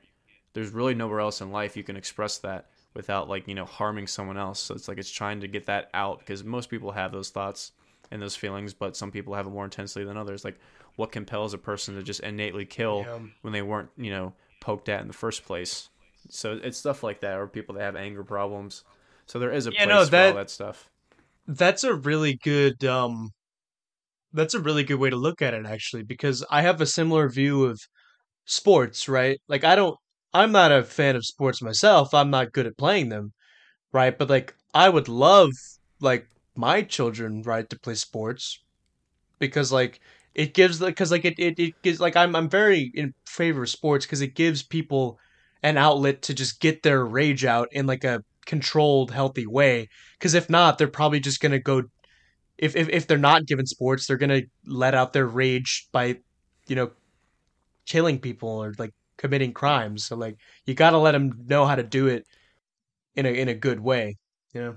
Yeah, and there's obviously outliers that are just psychopathic and they're gonna be just unstable in, in, in any respect. So that's not who we're talking about. But you know, martial arts is a good example. It's not doing it because you're violent or you like the violence. It's a discipline. It's a training. It's a sense of control over your body and other others, or as a form of self defense. So like you feel secure in your abilities to protect yourself. But especially stuff like jujitsu or judo or those really insane martial arts that require a great deal of respect and training and discipline to just even do a, an intermediate advancement into them. So that's kind of what Right. people don't have and what most people need to learn is just that self discipline and that internal sense of control. Because everybody is tempted to do something these days or they're reactionary. They don't have a sense of, like I said, they can't do their own fucking laundry or just getting up in the morning is a struggle no matter what mental illness that you have. You just, people lack self discipline. And that's not like a boomer take. Like it's, it's just true. And it's not to say that, you know, it's hopeless. It's just like that's the most problems that people have is they don't have great control of over themselves. Like addiction. Yeah, just a, a lot of it. Right. I mean, I just think a lot of it's just people just people just don't know what's up. I think people just don't. I I mean, how would you say? Like, like I mean, I with a, a, a like a, better way of putting, it, like just think a lot of people just don't get it. Like a lot of people just don't get life. Well, I think it's because they don't do any reflection. I think it's really important to sit and reflect and also analyze things. So it just trains your brain. Like playing chess, you're analyzing shit all the time, three moves ahead. Playing music, you're you're trying to analyze patterns and create patterns. You're using your brain in a different way. Doing a martial arts, you're analyzing moves and you're thinking quick on your feet, and you have to say, if I do this, what happens? Like, what are the consequences of me throwing my body in this way? What will he do if I do this? So I feel like people need to do that with themselves. They need to sit down and be like, if I do this, what will happen? If I do this, will be a good outcome? Will be a bad outcome? What are the consequences? What are the benefits? You know, this pleasure that I have, what happens if I go too overboard? What can I specifically do to moderate that? Like people don't have those kind of conversations. They do it in hindsight, like when when they fuck up and they're like, "Why do I do this? I need to change." But they don't just sit down and do it when they're neutral. Yeah, like it's just the lack of instinct. Yeah. So it's I feel like if people did more reflection just in general or did any of those things I mentioned to train their brain to think that way, they would be better off in life. Not saying it'd fix all your problems and cure all your illnesses, but it definitely will be not as hard to deal with your problems if you try to do it that way. Right. That's why I'm a big believer um, that everyone who can should work out. It's, Right, it's a um, discipline that you need. It Right, and like a lot of people are turned off because they're just like, oh, I mean, like I don't like that gym culture and stuff like that. And I'm like, trust me, I don't either. they don't have to go to the gym. They can do it at home. They can go on a run. Like they don't have to go to the gym. Yeah, no, ex- exactly. Like just you, and just that doesn't mean like you have to lift weights just to look good, right? Like exercise could be a bajillion different things, right? Get up in the morning and do fucking push-ups and planks. Like you don't even have to leave your bed two inches. Like fucking just if you like, it's hard. Like it's hard. It's, it's easy to set a goal. It's hard to do it right. So it's like you know how many people can wake up in the morning and just do that. The first thing they do, they've trained themselves. Like every morning, I wake up and do twenty push-ups. Let's say right. Right. It's like how difficult in the long run can that be? So it's like if you're gonna struggle to do that every morning, like how can you as an adult be comfortable with that? You know what I mean? Like to me Right, that would be definitely. easy. Like I could wake up every morning and do 20 push-ups and it wouldn't be a problem. Like that would be something easy for me to do. Other people that might be more difficult. Right? But it shouldn't be difficult. It should be something that mostly everyone can do unless you have some sort of disability, right? If you're a regular person that can walk around, you probably should be able to do some sort of discipline that you do. Right. Um, I look at the faith the same way, right? Like, I'm like my thing, like you said, like 20 push-ups every morning. My thing is uh, pray the rosary every morning. Like, I just I get up and that's the first thing I do. Um, every morning. Um, obviously, if I, I'm going to work, I have to, well, I say my morning prayers, and then I have to shower, change, get my pack my lunch. But if when I'm driving to work, just put the rosary on, because it lasts the the commute time, the the and then. And I'm just like, yep, like I, just, I need to get it done then and there, or else, you know, I'm gonna spend the whole day, you know, like the, yeah, I'll just do it later, and that never works when it comes to anything, right? Um, and then but on, on, like the weekends it's like i just, just wake up and it's like that's priority number one. You know what i felt it's really been helpful for training myself to do something i don't want to do? Because mm. like usually you'll be like oh i can get this done you know later or i can go tomorrow or i can do all this shit. If i have the time to because sometimes i just don't have the time I, I have to force myself to plan to do things ahead of time or uh, later so besides that, like if I have the time to do it and I just don't want to, I just count to five. And as soon as I count to five, I just I just walk. I just do go in the direction I need to go to go get it done. I just do it. It's just it's so annoying a lot of times just having that like like a little voice in the back of your head like just saying like no no no no. Yeah, so that's why like I just ignore that. I think well if I do this I'll just be like one two three four five and I go, and not yeah, even think just, about it, it Right, like it puts you back it in sounds focus. Sounds dumb, yeah. but like if you if you train your brain to do specific things like that, like you will be productive and you won't burn yourself out because you can set your cutoff time. So it's like if you need time to rest, you need to force yourself to rest. So it's like it's not even about being you know a cog in the machine. You constantly have to do stuff. It's if you have a a hard time controlling your impulses in any respect, it's good to just count and then not do or do the thing that you want. yeah, and like um productivity can even be fun, you know? It's like that for um things, yeah. But for a lot of things, I think it's that um uh runner's high phenomenon. Yeah. When like you're working out um where you just ride that line that diagonal line upwards whereas like if it if you're doing it like where it's the perfect balance of like it's challenging to where like you're gaining something but then it's not too easy to that you're just not really activating anything right? It's it's um like you're just riding that straight diagonal line up. Yeah. I feel that way about certain things, but there is just some work that you need to do that's productive that just does not feel good, and it's just an automatic sure. chore. And even if you do finish it, it's just like fuck, I finished it. It's not like a yay, I finished it, even though you're glad that it's over, but it's just like fuck. Yeah, it's that mental stress. It's it's not a good yeah. release. Yeah but for me, like personally in my life right now, the only things that I can't get done or I feel like I don't have discipline is because I'm I'm not like I feel like I'm really good with time management, but I'm also like because you know you're once you're an adult, there's just things you're innately responsible for. So it's like since I don't write shit down, it, all it's jumbled in my head, and I just I refuse to write stuff down for some reason. Like I don't keep a, a fucking schedule or calendar or use any of that shit. I just normally am good at figuring out and doing it, but these days I feel like it's difficult for me to get my laundry done because of the people in the house that I'm living with, or I'm going to visit my girlfriend all the time, and it just time slips away. So it's like I have to find time to do stuff. It kind of gets annoying. But if I had the opportunity, I would just get them all done. Yeah, right. um, but yeah, the the beauty in music is always why it's gonna be my passion in anything that I do in my life because it doesn't matter what the genre is and it's oh I my favorite part about talking to different people is seeing what genre of music gets them to be so moved in that way to tears. So I, I always find it really cool when people tell me something different. Where if I listen to a song and I get nothing out of, and it, on the other side, someone it's like their whole entire existence. I've always thought that's the most fascinating thing about life and music.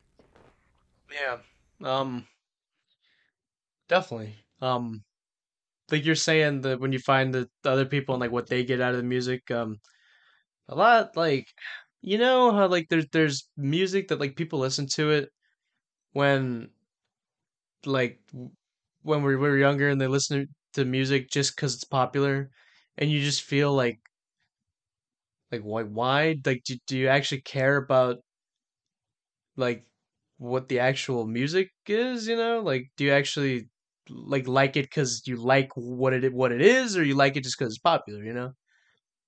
Whereas like when you find some genre of music that no one else knows, it just feels kind of special, right? Because you're like, ah, I discovered it, you know? Like this is just it's that cool kind of I'm sure there's some science behind that of like that idea of like discovery, right?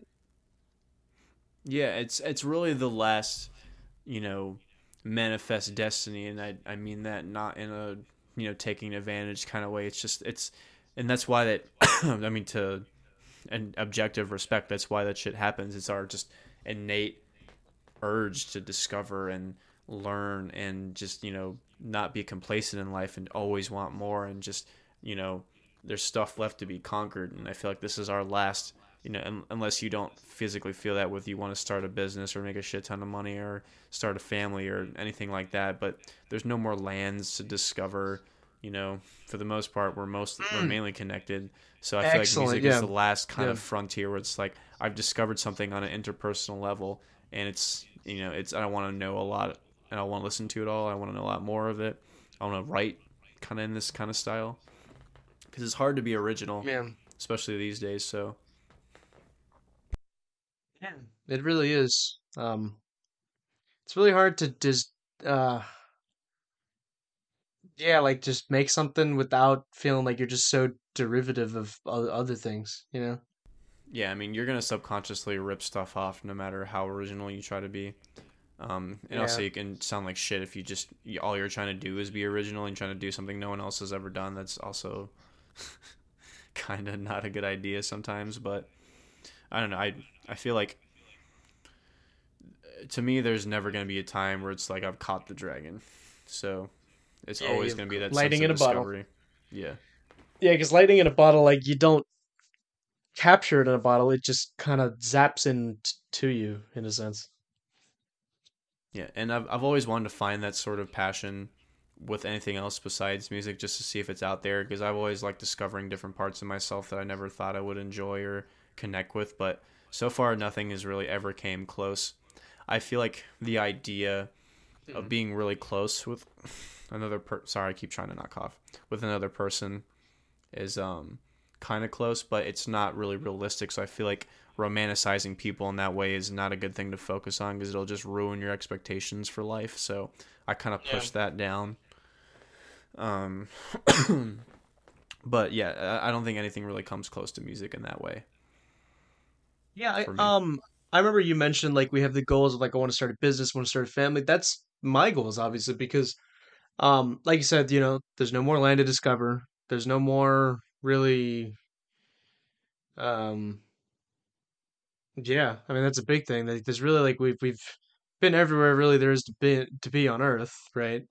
So, I just kind of look at it as like we have I mentioned this in the last podcast. Like, we have no concept of recreational activities anymore in our society, right? Because we feel like we have to, like, we we're, we we have to like be put down because like we're not Michael Jordan or we're not um Michael Jackson, I guess, or we're not like the best of the best. Like, I'm like, dude, like your goals can like don't have to be that high, you know? Like, like some people literally like just can't do it, right?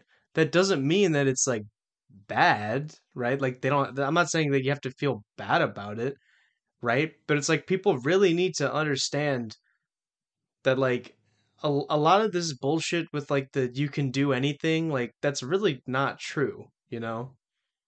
But I think well, I guess maybe that it's it's not that it's not true, just people misinterpret what it means. I Right. really wish people just focused on, you know, as opposed to you can do anything. Use that time and energy to find things that you're good at because there's a lot of stuff where if you just take the time to practice and you know perfect it, you can get relatively good at it. But there's just some things you're never going to be good at. So I feel like you should spend the time trying to find something you're good at and that you enjoy. And if you have a passion in doing it, that's just a bonus. Right, and it's like that you don't have to like make a career out. You don't need to be like the best in the business. Like you don't need to be the greatest of all time. It's like you can be just fine. Like you can be just as like fine and happy and fulfilled in like any situation that you're in, whether it be socially, economic, like it doesn't matter. Like anyone can can can find the happiness. You know, I'm a very big believer in that. Yeah, I agree. It's definitely out there, and I wish the conversation was to finding it in that specific way. Um, but I don't. I mean, obviously, going back to like when there's no lands to being discovered, obviously that you can look in the ocean or there's you know ruins to be discovered. So I feel like learning about the past to enhance the future is the only way, and hopefully that'll not be so suppressed or looking up to space when we ultimately destroy this fucking planet, right? Yeah. People Yeah, uh, like, "Oh, ha- we shouldn't focus on space. We should focus on saving the planet. Like, well, if it's really too late, like you guys claim, then fuck it. space might be our only option. yeah. Have you seen Interstellar?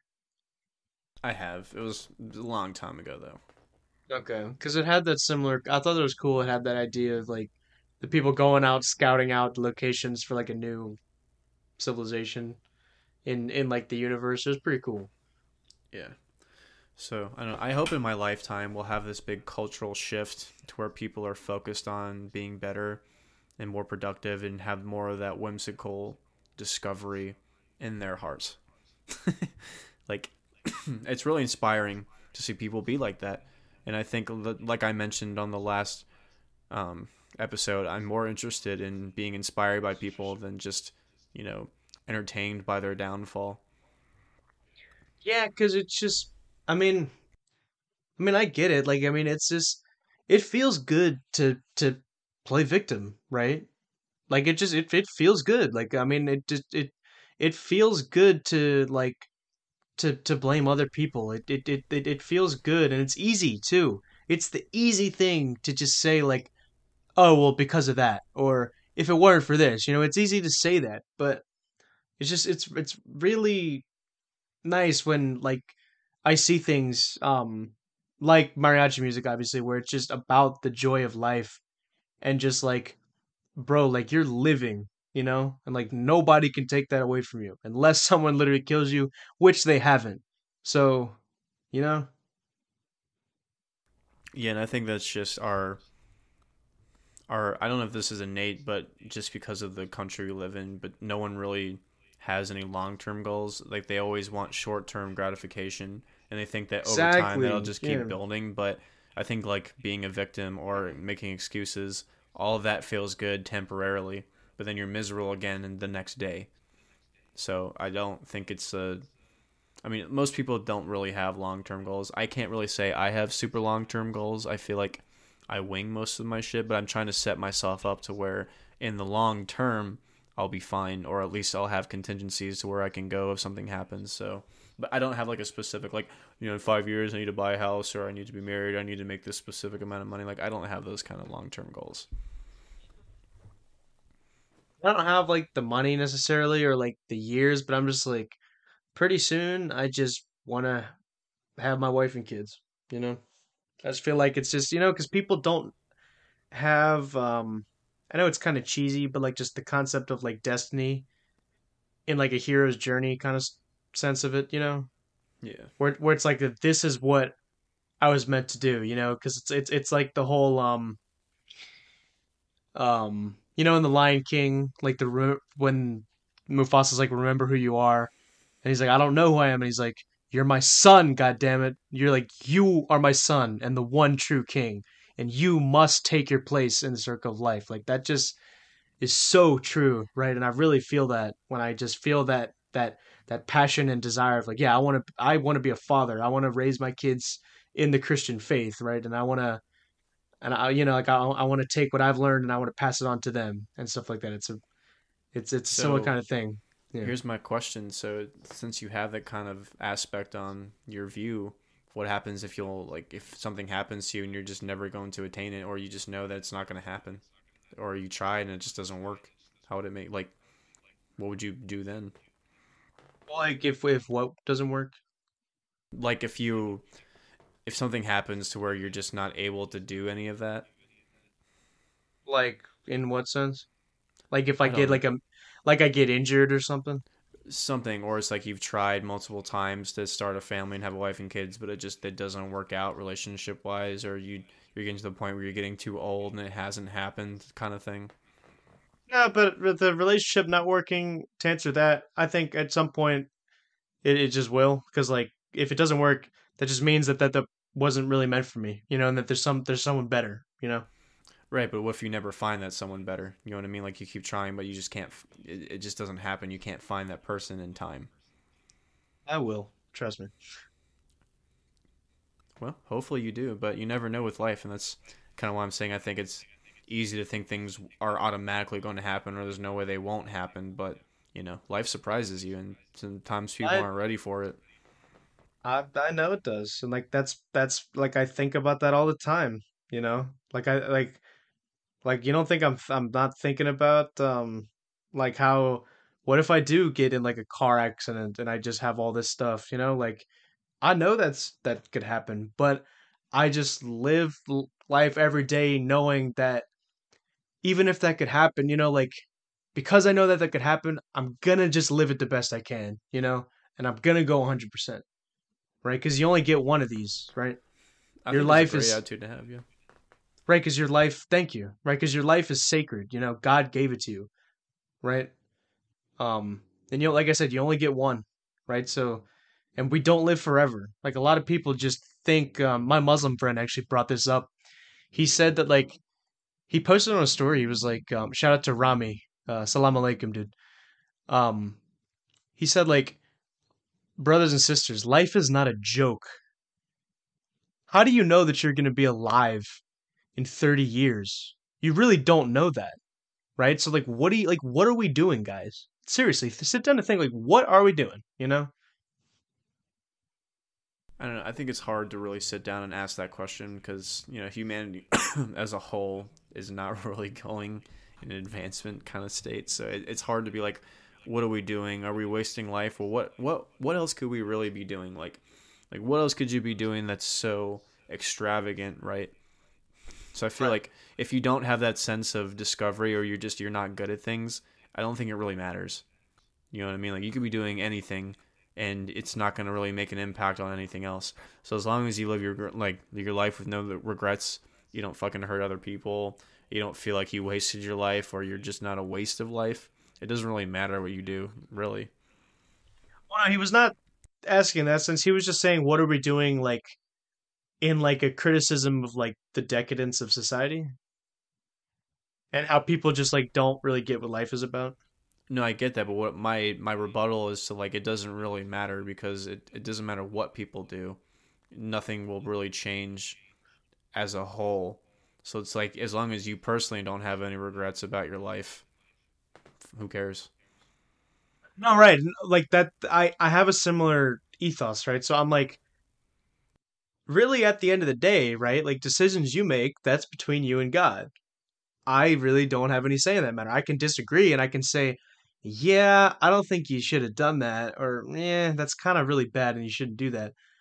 Even if I don't say that, I can think that personally to myself. But if you are legitimately happy with where you are, okay, like that's great you know?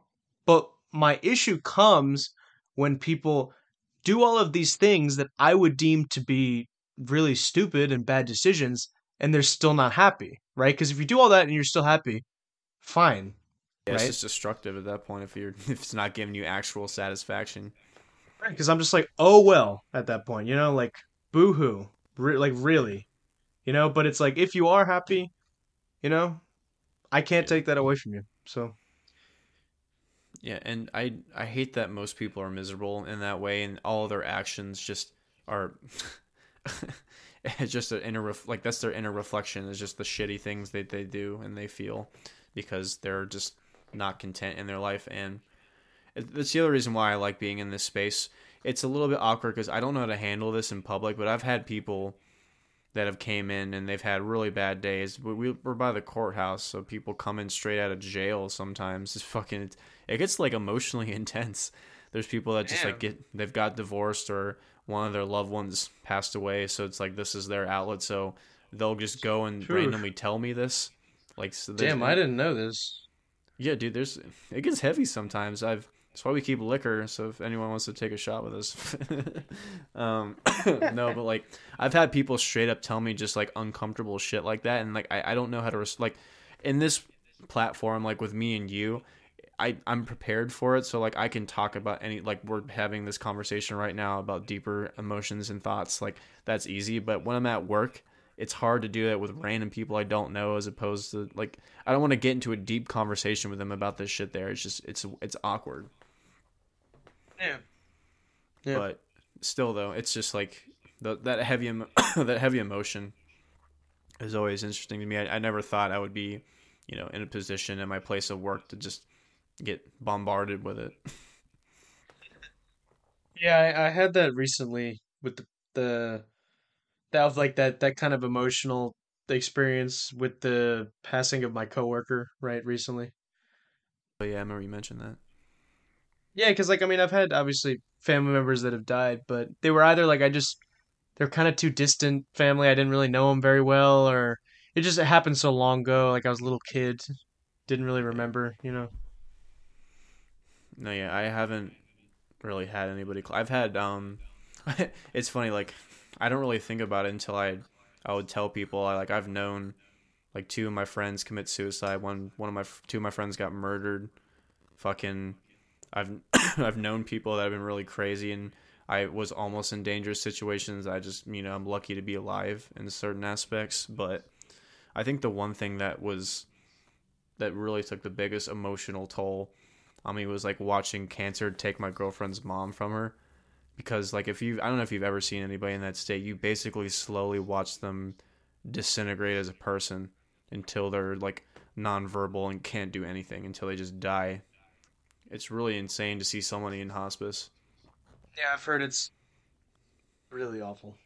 Um, anything like that, you know, how like how like a, a person, um, like I remember I was watching this documentary with my dad about the '85 Chicago Bears and how Walter Payton, the running back, who was you know he was like such like a like big, strong, proud, like awesome, great man right of like great honor just to see him being taken by I don't know if he had cancer or, or whatever he had like how he just just became you know just he killed him you know just to see a man of like once just all of those things I just said like just be have all of that stripped from him and he's just like you know just he has like nothing left and he's just you know Yeah, if I ever had that happen to me or someone that I closely loved, I don't even know how I would handle that. That'd be fucking brutal.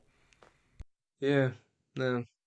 Luckily, I mean, I thank God I've never had anything like that happen in my family or anyone who I know.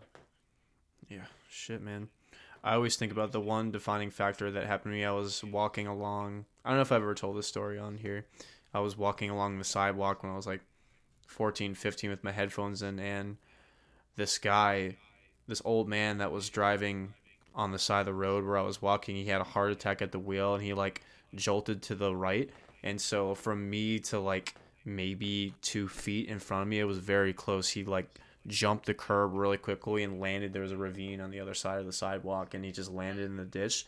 And I stood there for a second to analyze what just happened. Like if I was two feet in front, I would have been dead, or at the very least, like in, you know, paraplegic or just you know completely Im- immobile. And like I didn't Yeah. even like I didn't, I didn't register what happened. I just ran home, and I think that was like the start of like my real life example of you know life just taking shit away from you really quickly and just a blink of an eye and how like nothing is completely secure or stable Well, that's right. Yeah, no, but that's why I'm fighting. You know, that's why I'm just I, my dad, right? Like he just taught me that that Jewish mentality of like just the like you gotta work. You know, even if obviously like the way I work that isn't the same as like how other people work, right? Um, but it's just like if you look at like the history of my family, like like just Zeldins, like they just they don't they don't not work, right? Like they're always doing something. You know, That like that's me. Like I'm always trying to like find you know like I'm I'm I'm trying to and like uh, this is actually well one of the ladies at at church told me she's like you do so much but like not as like a you do too much like she was just saying that as like a really good thing and it made me really happy that someone said that you know because she said like yeah you just you do so many things like I can see how like you you would just enjoy using your like five senses to just see all that's good around you right um because you know like I love to you know I'm doing this podcast I do, I have like my my job, you know. I'm working on my future jobs. I'm playing guitar. I'm speaking Spanish, Portuguese. I'm learning those. Like I'm just I'm listening to all this music. Like there's just there's so much good, you know. There's just there's so much good around, and it just if pe- like I know we always talk about like what is the solution, and we've said it in a billion different ways but that's another way to look at it. It's just people just are just so destructive and I'm like there's just there's there's so much that you're not seeing. Yeah, and I think that's a great way to be remembered. Like that's the one thing I'll remember about you. You know, when this all ends. that's what I'm trying, man. No, cuz like right. Thank thank you. No, no, I'm I'm serious. Like um I remember like uh Jordan said a similar thing to me. And um cuz like that's what I always try to do. Like I always try to talk to someone like just, you know, like no agenda, none of this like nonsense, none of this bullshit. Like I'm just I'm talking to you how I am, right? You talking about my Jordan? Yeah, Yeah, yeah. yeah. Yeah, she's cool. Yeah, we uh we have mouths on us, I'll tell you. um But no, yeah, Yeah. I I like the I I like when people like when specifically the way you said it when people think that way because I don't think there's anything like I'm trying to think of a another way somebody could be that would be better than that. If you always aspire to do something and chase what you love or chase what you love and go after it and actually, you know, succeed or semi succeed, if at least the majority of people did that in the right way, life would be so much better. It just would. Yeah. No, no, and um Dan, it's just it's the balance, right? Because that's what Catholicism is really good. Because that's like one of the central points of Catholicism is because like it's very much not like the New England puritanical, like you know, just like like just all that like just repression and stuff like that. Because like not just in like the sexual aspect, right? But like um like the Puritans are very like against um like any sort of fun, right? Not just like because like I know obviously alcohol is the biggest thing, and that's one of the big, that's one of the the funniest um and and and, and enduring signs of our puritanical heritage in this country is like all our alcohol laws and everything. Like they can kind of get ridiculous, you know. Um, Yeah. but um, because like Catholicism is very much not about that, right? Because they're not like alcohol is like intrinsically bad. They're like it's literally a gift from God, right? Like food, you know, that's another thing that like Pur- Puritans, um, like they, they can't even they couldn't even eat food and enjoy it. Like they just eat it and there's oh no, we're done, you know, right? And I I I just think to myself like that's just that's that's that's not Jesus, you know? like jesus like like jesus wasn't like and i can see how a lot of people look at like um christians and they have that archetype and that that that like kind of caricature of like you know like christians and like evangelicals are just like that like they're just a bunch of like stuck up self-righteous arrogant ugly annoying like cultureless like sexually repressed assholes that just need to have this this religion to feel better about themselves and to tell other people uh what to do because they're miserable and they just want to bring everyone else down with them. And it's like that's kind of true in my opinion at least for the evangelicals. But i just think like with catholicism you just you get that balance right? Because a lot a lot of it is like it's it's just it's it's the beauty i think really in, in the balance. Because if you look at catholic cultures throughout the world they know they know how to have the most fun right? You know like like latinos or the french the italians the Southern Germans with the Oompah music. I love that stuff. I love the the Bavarian kind of aesthetic and and culture, right? And I just I feel like wherever there is Catholicism in the world or has the mark of it at some point, it just it it really has that joie de vivre, right? That's how I see things. I think we would have more of that here if we weren't just such in a polarizing time.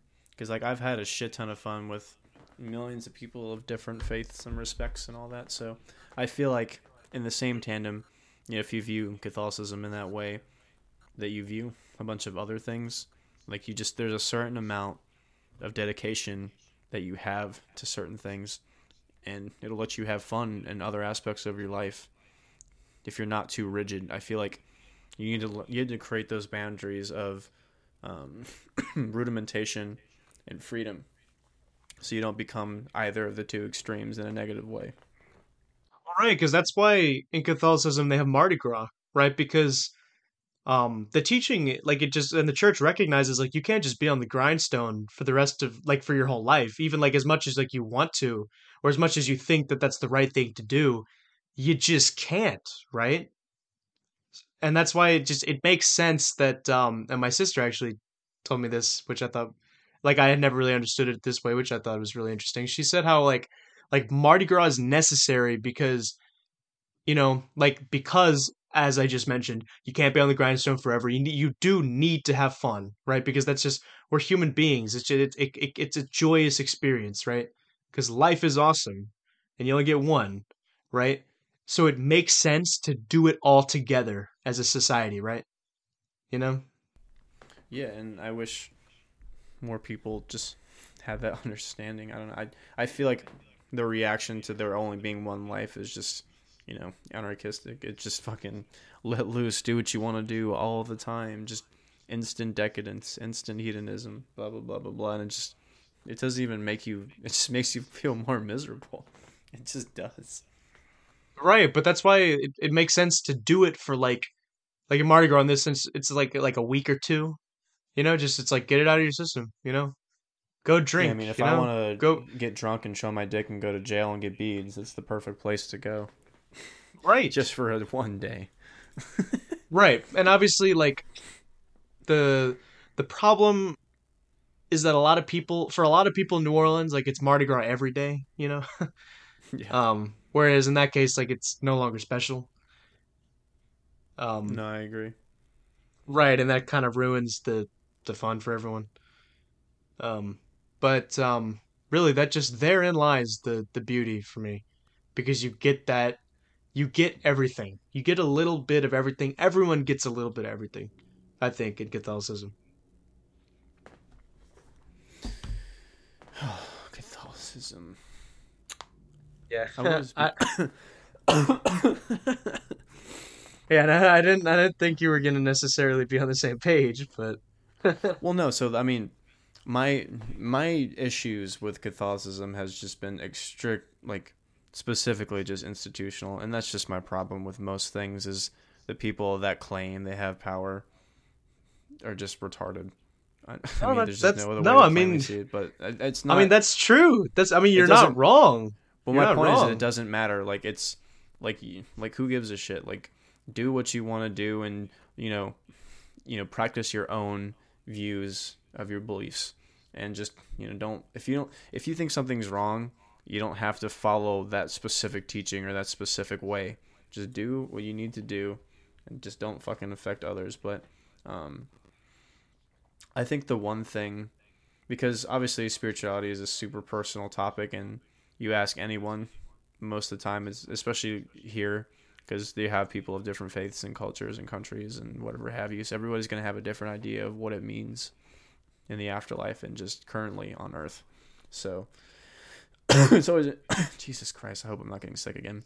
It's always interesting to see um, different types of people having fun and what that means and their different types of food that they eat the games the music. So I like learning all these aspects from people.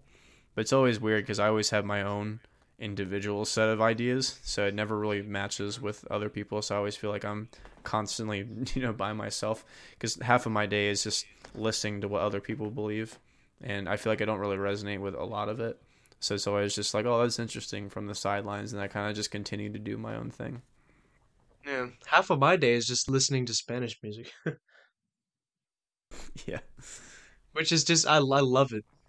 My job, I don't give a shit that I have to wake up at three o'clock in the morning because I know I'm not gonna have to do it for the rest the rest of my life, and I know that like one day it will be worth something, right? And also, I can just I can listen to whatever music I want. It doesn't like no one can tell me otherwise, right? for now. We'll see what Like- happens the next couple of years. Right. Well, I mean, yeah, no, no, that that's true, but that's why I'm enjoying it right now because it's there. So Yeah, that's my philosophy. Just enjoy it because I feel like it's gonna be taken away, especially, you know, with that recent event, the fucking train that got derailed in Ohio. Just like that shit could fucking happen anywhere, especially, you know, living so Prior close to- to train tracks where we live. It's just like, dude, anything could fucking happen. Like we could could flown into fucking Russia right now, or go into fucking Taiwan, defend off China, or defend some fucking you know power grid hack.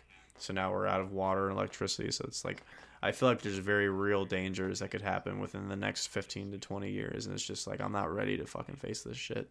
Oh, 100%. But like that's why I mean it's just the mystery of of tragedy, right? And suffering.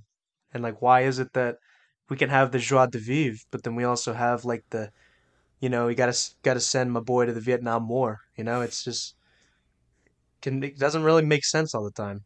Really does make sense really hardly any of the time.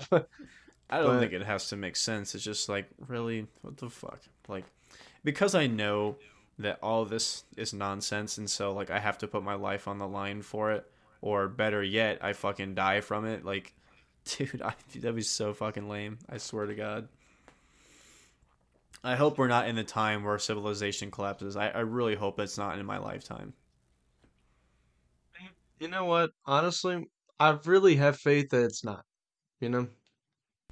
I hope people are just gonna come together in the worst of times and realize we're gonna have to work together because I don't know this this tribalism we have going now is proven throughout entire you know the entire history of man to never work. So Uh, you know, yeah. I like. I mean, I had similar kind of feelings. Like, I, I just was like, "Yep, the world's gonna end soon." But I'm like, you know what? It's not. I feel like every generation feels that if you ask them, but I don't know. It's just I'm not saying it will. I'm just saying I hope it doesn't. Right. I Right, feel but like even it, if- it is, but still, it's just like I really hope it doesn't.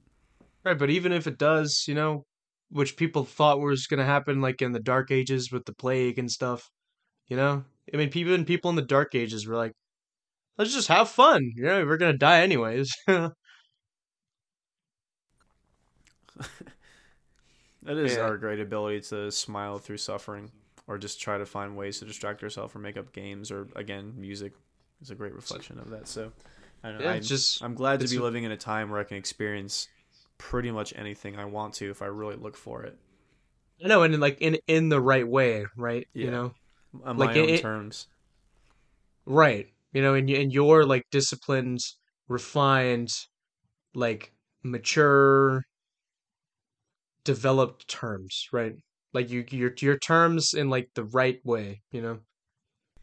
Because Yeah, if you I- have like yeah, because if Sorry, people like you know, I think the vast majority of people don't uh reap the benefits of the internet like we do, right? Because I, I think um like the vast majority of people like the internet has just completely like just destroyed their brains right but like for us like obviously like i've been able to share with you this great music and like vice versa right? But like i like you can be a like a fan of this music that's not from here. I can be a fan of this music from across the world. And it's just it's such a cool experience you know? Yeah, I mean, in some ways, I feel like the internet's really destroyed my brain and my stimuli and the way I perceive fun, and also right i mean it's my- it's it's it's a trade-off you know? Yeah. I because like I definitely think you have to do it in the right way. You really have to set yourself with boundaries on the internet because if not, you'll just be a fucking slave and your eyes will go bad quicker, your brain gets turned to fucking mush. It's probably proven you get dementia or all that shit a lot easier if you turn off parts of your brain like that. So Yeah, because it just it dulls your um imagination and stuff like that. I feel like, it only like, dulls your imagination if you don't create anything. If you're just succumb to watching it, you don't try to make anything.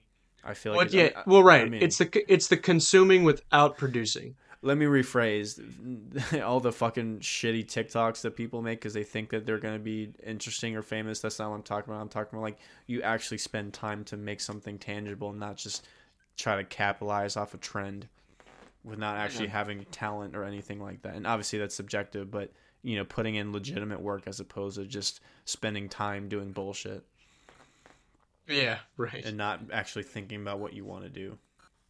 right, right. Yeah, if Yeah. you want to be a creator for success, that's definitely the wrong way to go about it. Let me say that again. I said if you want to be a creator for success, it's definitely the wrong way to go about it. Right, right. But Yeah, whew, fuck. shit, Mike. But yeah, mariachi music, man. It's just so inspiring. Just it just ignites my imagination. It ignites my intellect. It makes me think of like not just Mexico, but just everything. And I love music that does that. That just makes me think of like my life, other people's lives, like my story, other people's stories, you know, it just it just it's just it's a it's a it's a cool piece of of humanity, you know.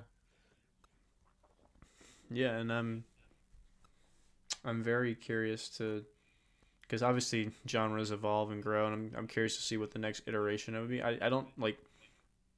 Are there a lot of modern mariachi musicians and artists making music that's hot right now, or is it all just the classics? I mean, the one I showed you, those first three songs, those songs came out like last year. Oh, okay. But that's that's what I love about this music. Like it just sounds timeless. Yeah. Um Yeah, I mean cuz like it, the people are still making it now and it sounds pretty much the same. And it's just it, it works so much. Hmm. A lot of these songs, like the the first like 3 those songs go so hard. I could literally listen to those in the gym. Like the those strumming patterns and the like you said the um how did you say like the stabbing kind of patterns. It's just it's very aggressive, but it's just kind of it's kind of like just motivational in in a way. And it, and it's exciting. Yeah, and uh, I mean that's really the entire point. And I like when because I've I mean I feel like very few vocalists kind of use their voice like an instrument in that way. So you really have to go off of the mood of the the um the notes that they're singing or the way that they're arranging in the key or just the lyrics in general, but there's very few vocalists that make cool sounding stuff with their voice. So that's why you really focus more on the instruments or at least I do. But Right. to me because I connect more with the guitar. I'm always thinking of different ways that it expresses itself and what it makes me think of. So, but I'm trying to feel that way about more instruments. That's why I really tried to feel that way about the trumpet because I knew that the trumpet was going to be used in a bunch of different ways. So I had to get over my innate dislike for it. So, you know, just opening myself up to really be like, what does this remind me of, or what is the way this, how does the sound of this trumpet in this arrangement really feel with the rest of the song, or what does it make me innately feel? Right. Because I No, feel like I- a, a missed part of music is the timbre, and that's why people obsess over gear and they obsess over what guitar sounds better than the other, or what instrument. Because even if they have a small difference, it makes the largest difference in your subconscious emotion. So it's like the way you can play the same note on five different guitars, and maybe only one of them will just really speak to you just by that one note, just by how it physically sounds. So that's a lost art today in music, and I feel like more people should tap into that side Yeah. Like really focus on the production focus on how it sounds. Obviously songwriting is the most important because you can have well produced stuff that sounds cool but the songs aren't good so songwriting should be number one and that's the most important but you know don't forget how something physically sounds. That's that's also key. Yeah, definitely. Um, forgot to ask you, did you love no not love like did you like the um those like mariachi kind of like the Mexican um I mean I can't make the noise because it's not gonna register on the mic, but like the like like the the it's not screaming, it's just like like the shouting and like the you know what I'm talking about? It's so Mexican. Like Yeah, I think that's part of the. To me, it's it's like almost like a harmonic and metal. It's it's it's the style and the flavor. So yeah, I always like stuff like I like the it's almost like a yodel, you know? Like if you've ever heard of like like the the Swiss or like Austrian music when they just yodel and stuff like that. yeah. It's like their little trick. Every every every culture and with their music has their own little trick that they do. So I I like I like stuff like that a lot. Yeah. Yeah, and it's just I I really love like just thinking about like the different cultures and the different peoples and stuff like that and like just the mark, you know, of like a people, you know. Yeah, the mark of the people. Right, I forgot. My friend told me this like there was a word in like Sanskrit or Hindi, I don't remember what, but like it's like the word is like just like the like the the fingerprint of like Indian culture. I forgot what the word was, but and like every culture has that where they have all of that iconography, right? They got that sound, that look, um everything, you know. Yeah. Where it's like we are a people, you know. That's the one thing I need to get more into is a bunch of um, languages like that have one word to describe a very complex set of emotions. I've always been very interested in the words like that, and a lot of them have been um, like made up words. Just you know, I forgot what the name of the when somebody makes up a word to um, describe a vast amount of things these days. Obviously, it's that's just what words are. You're making up a word to describe something, but you know, like in a modern context, because a lot of words have already been invented. Right. Right. but I've always been interested in stuff like that, especially when you get to think of new meanings and new emotions in a way you've never thought been able to express. Yeah, definitely. Definitely. But, but yeah, man, I thought this was a fun one. I liked. Um, I, I never thought I would analyze like mariachi music. I, you know, if you had asked me a couple years ago, I think yeah, you know, it's cool, but it doesn't have that kind of depth that I'm looking for. So it's great to actually see and hear like legitimate good mariachi music and what it can do. Yeah, um, because I know I did that to you with the Ashkenazi Jewish music. Um, where Yeah, yeah, surprisingly really good. yeah, I know, because um, I think too many um, I'm like I think a lot of people would look at things like, oh, Will, you just like ethnic music and stuff like that and everything, but I'm like, I mean, really no. Like when you think about it, like I kind of just like I just it just I just like good music, right? Like I, I don't understand why I like people have this concept that like I have to be Mexican in order to be very passionate about mariachi and be into like its history and be into know all of the artists and all of the songs and be like a an enthusiast and stuff like that. Like why like why am I not allowed to do that if I'm if I'm not Mexican? Like Yeah, it's just a whole fucking topic of appropriation. It's fucking right. tired. And you're not even like making money off of Spanish music. You're just enjoying it as a and you're sharing it. So it's it's I don't even want to hear people say it's appropriation because you're not even it's god, it's so dumb.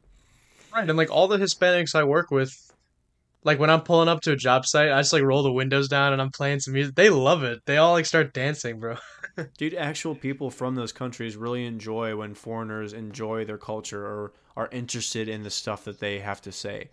They're very fascinated by. it. Obviously, you can it you know you get into the fetish territory where you're just not treating them as people, but you're over exaggerating them because you like their culture so much. That's different. But if you show a genuine interest in someone else's culture, they really do appreciate it.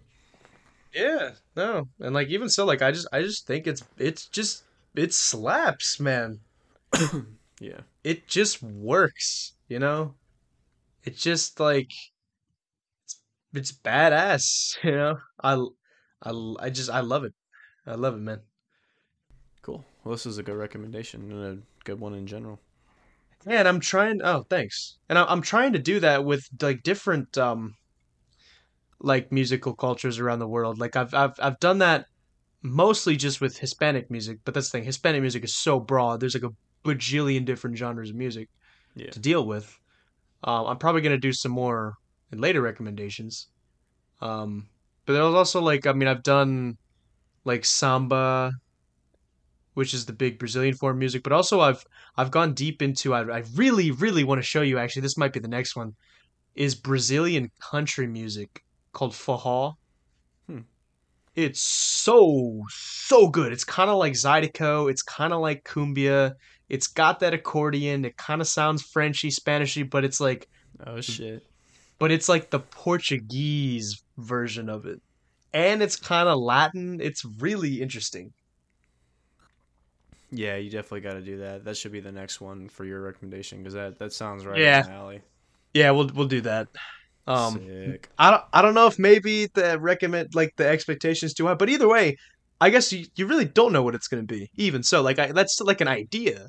I can't. Th- I mean, I, I I have guesses, but I can't really think specifically what that would be. No.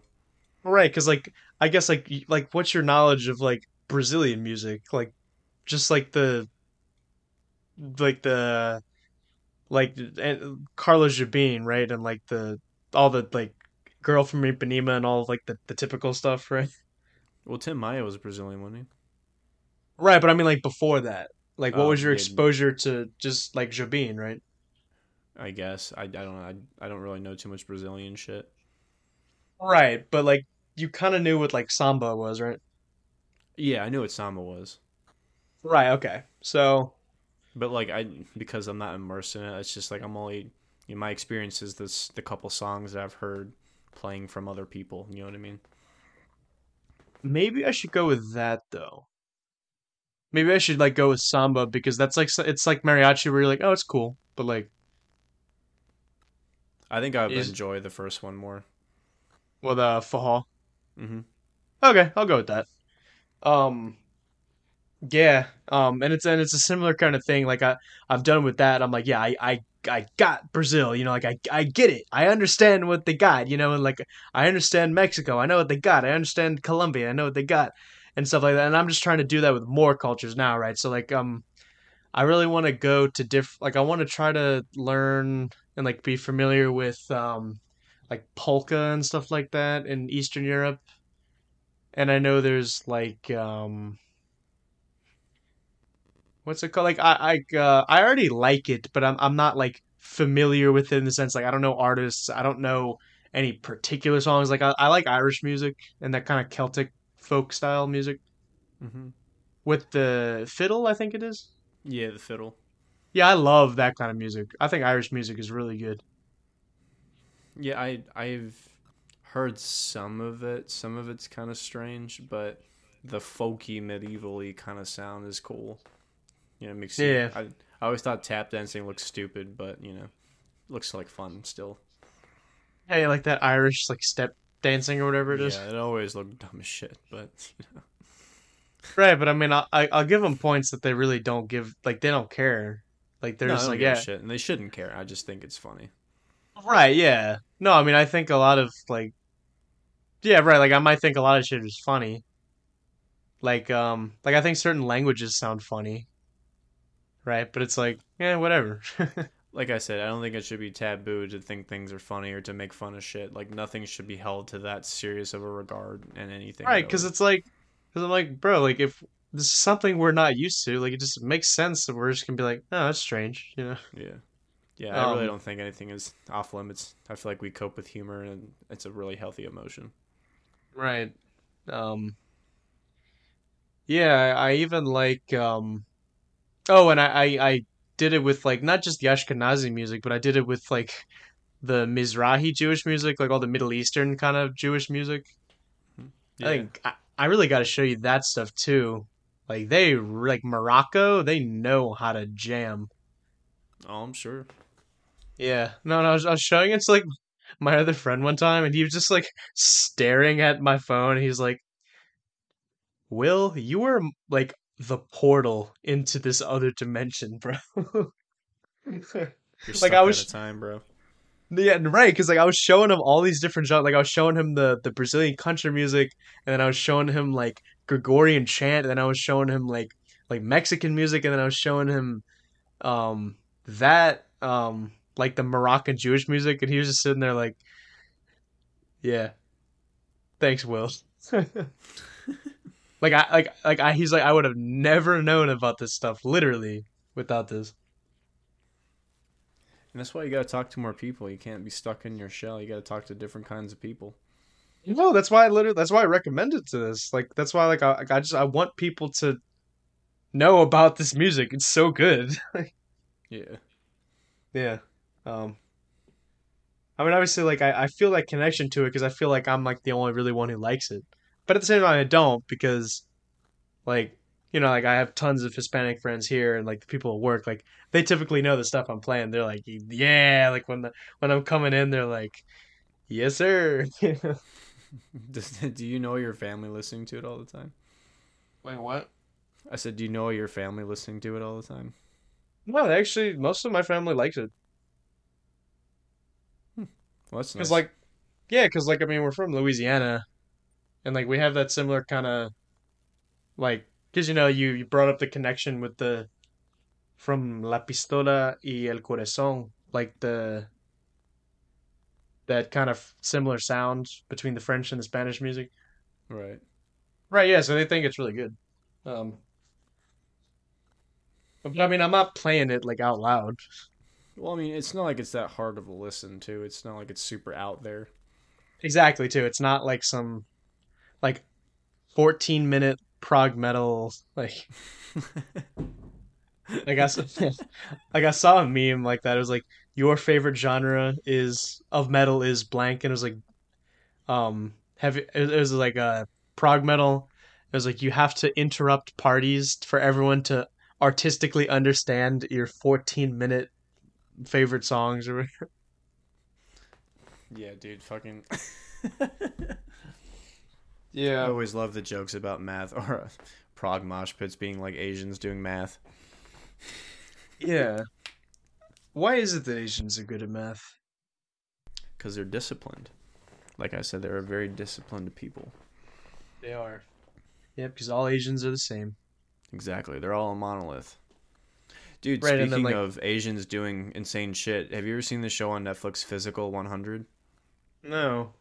It's a show, it's a Korean show, and they take pretty much, they're all fit. So it's like 100 people that are athletic, and they're all different body sizes, and they have them do different challenges, one on one or teamwork based, to see who is like the perfect body, not the perfect body type, but just who is the person that is fit that can do all of the obstacles and all the challenges and come out on top. And it's pretty insane what they have them do. There's like men versus women, you know, short versus tall, fat versus skinny. Like everybody just goes up against each other. It's really fun. Nice. Nice. Really inspires you to go to the gym. yeah, you're like, oh man, I suck. Yeah. But I always like shows like that. I like the hmm. competitive shows. like the, you like any of the Food Network stuff? I don't know if it's exclusively Food Network, but I like some of the the food competitions. Like Jordan really likes the baking competition one, so likes the the Great British Baking Show, where they have like Yeah. kids like compete and they actually like make really good looking fucking desserts. So it's stuff like that. I just like competition shows. Yeah, it's pretty relaxing.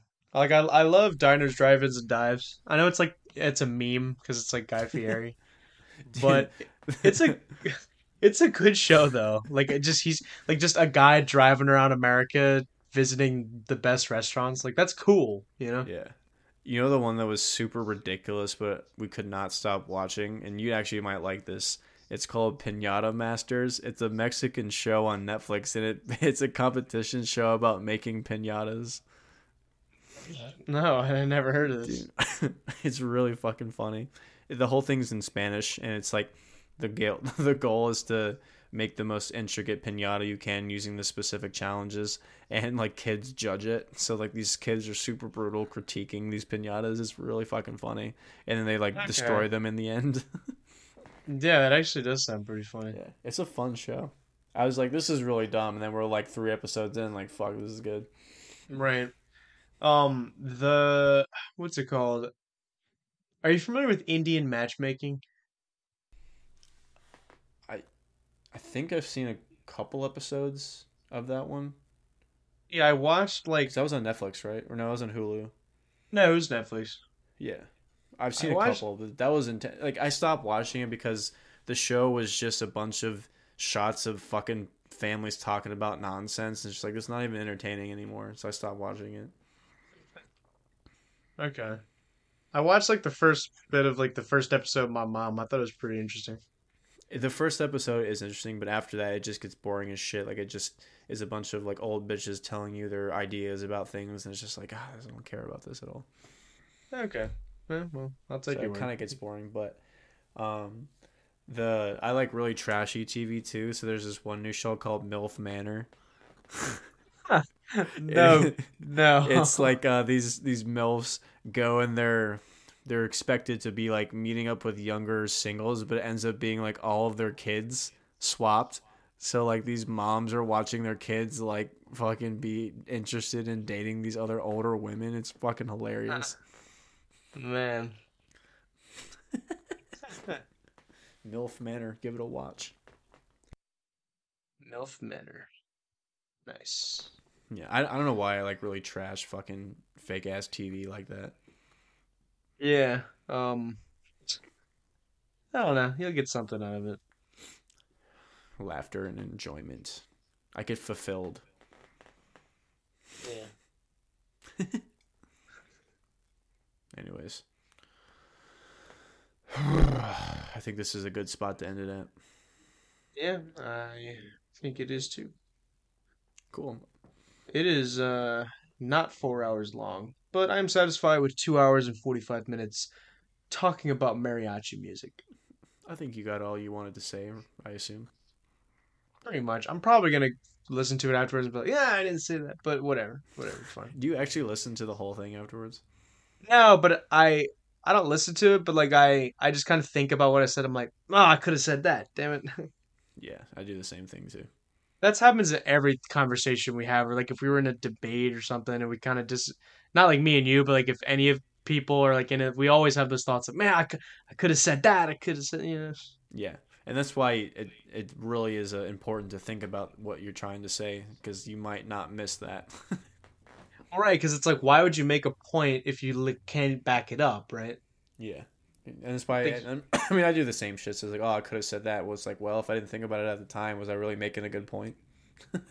Exactly, because like you can't just say something and then just be like, and then like get you know challenged by it, and then like wait, what? You know, you need to know exactly why it is you are, why you believe the things you believe, and why, you know, Yeah. because I said, yeah, because like I said, no agenda. You gotta just, you gotta stick true to what you really do believe in. You know. stick to your guns, boys. Yep. And then we're gonna stick to Brazilian country music. I'm telling I'm you, man. I I want to make this the next big thing. Like I'm just trying to think, because you know, like mariachi, people know what that is in America, but like no one knows what forró is in America other than me. Right. Or like yeah, I've Braz- never heard of it.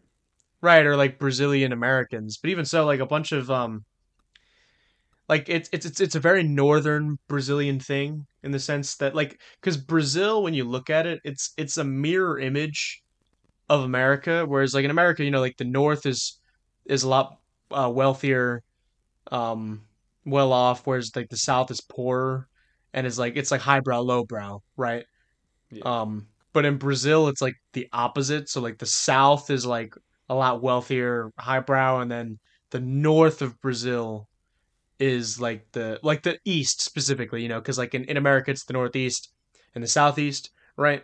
And in Brazil it's the same things. Like the, the the southeast is the the really wealthy, and then the northeast is the really poor. Um, and the Brazilian country music comes from the northeast part of Brazil. Ah, so they got the struggle in the music. Nice. Um, yeah, but I mean, it's just it's it's still country music. Keep that in mind. Well, hopefully, I mean, I I feel like if country was done in a better way, I'd enjoy it more. But like, I don't know. I'm Maybe telling will- you, maybe this will be this right. That's what I'm saying. I'm like, I'm telling you, this is how you do country. Because if you do country anyway, this sure as hell is the way you do it. Yeah, I'm excited to do that. Yep. Bro. I never thought we'd get to the point where we're talking about like you know like sometimes like your your your interests can be like so niche like I'm like, yep, we're talking about Brazilian country music, bro. I felt that way when I was younger, but I feel like now I'll just talk to anybody, anything. I don't give a fuck. Especially I know, but it I don't know, but it's it's funny to think about sometimes. Cuz I mean, I just look at it, but I'm just looking at someone who's like just sees that, they're like, "Wait, what the what are they talking about?" Yeah, I know. Yeah, it's like so niche, right? Yeah. Well, all right. I think this is nice. Cool, man. Yeah, looking forward to the next one. Yep. Buenas noches, señor. Nachos de Buenos. Yes, sir. Good night. Bye.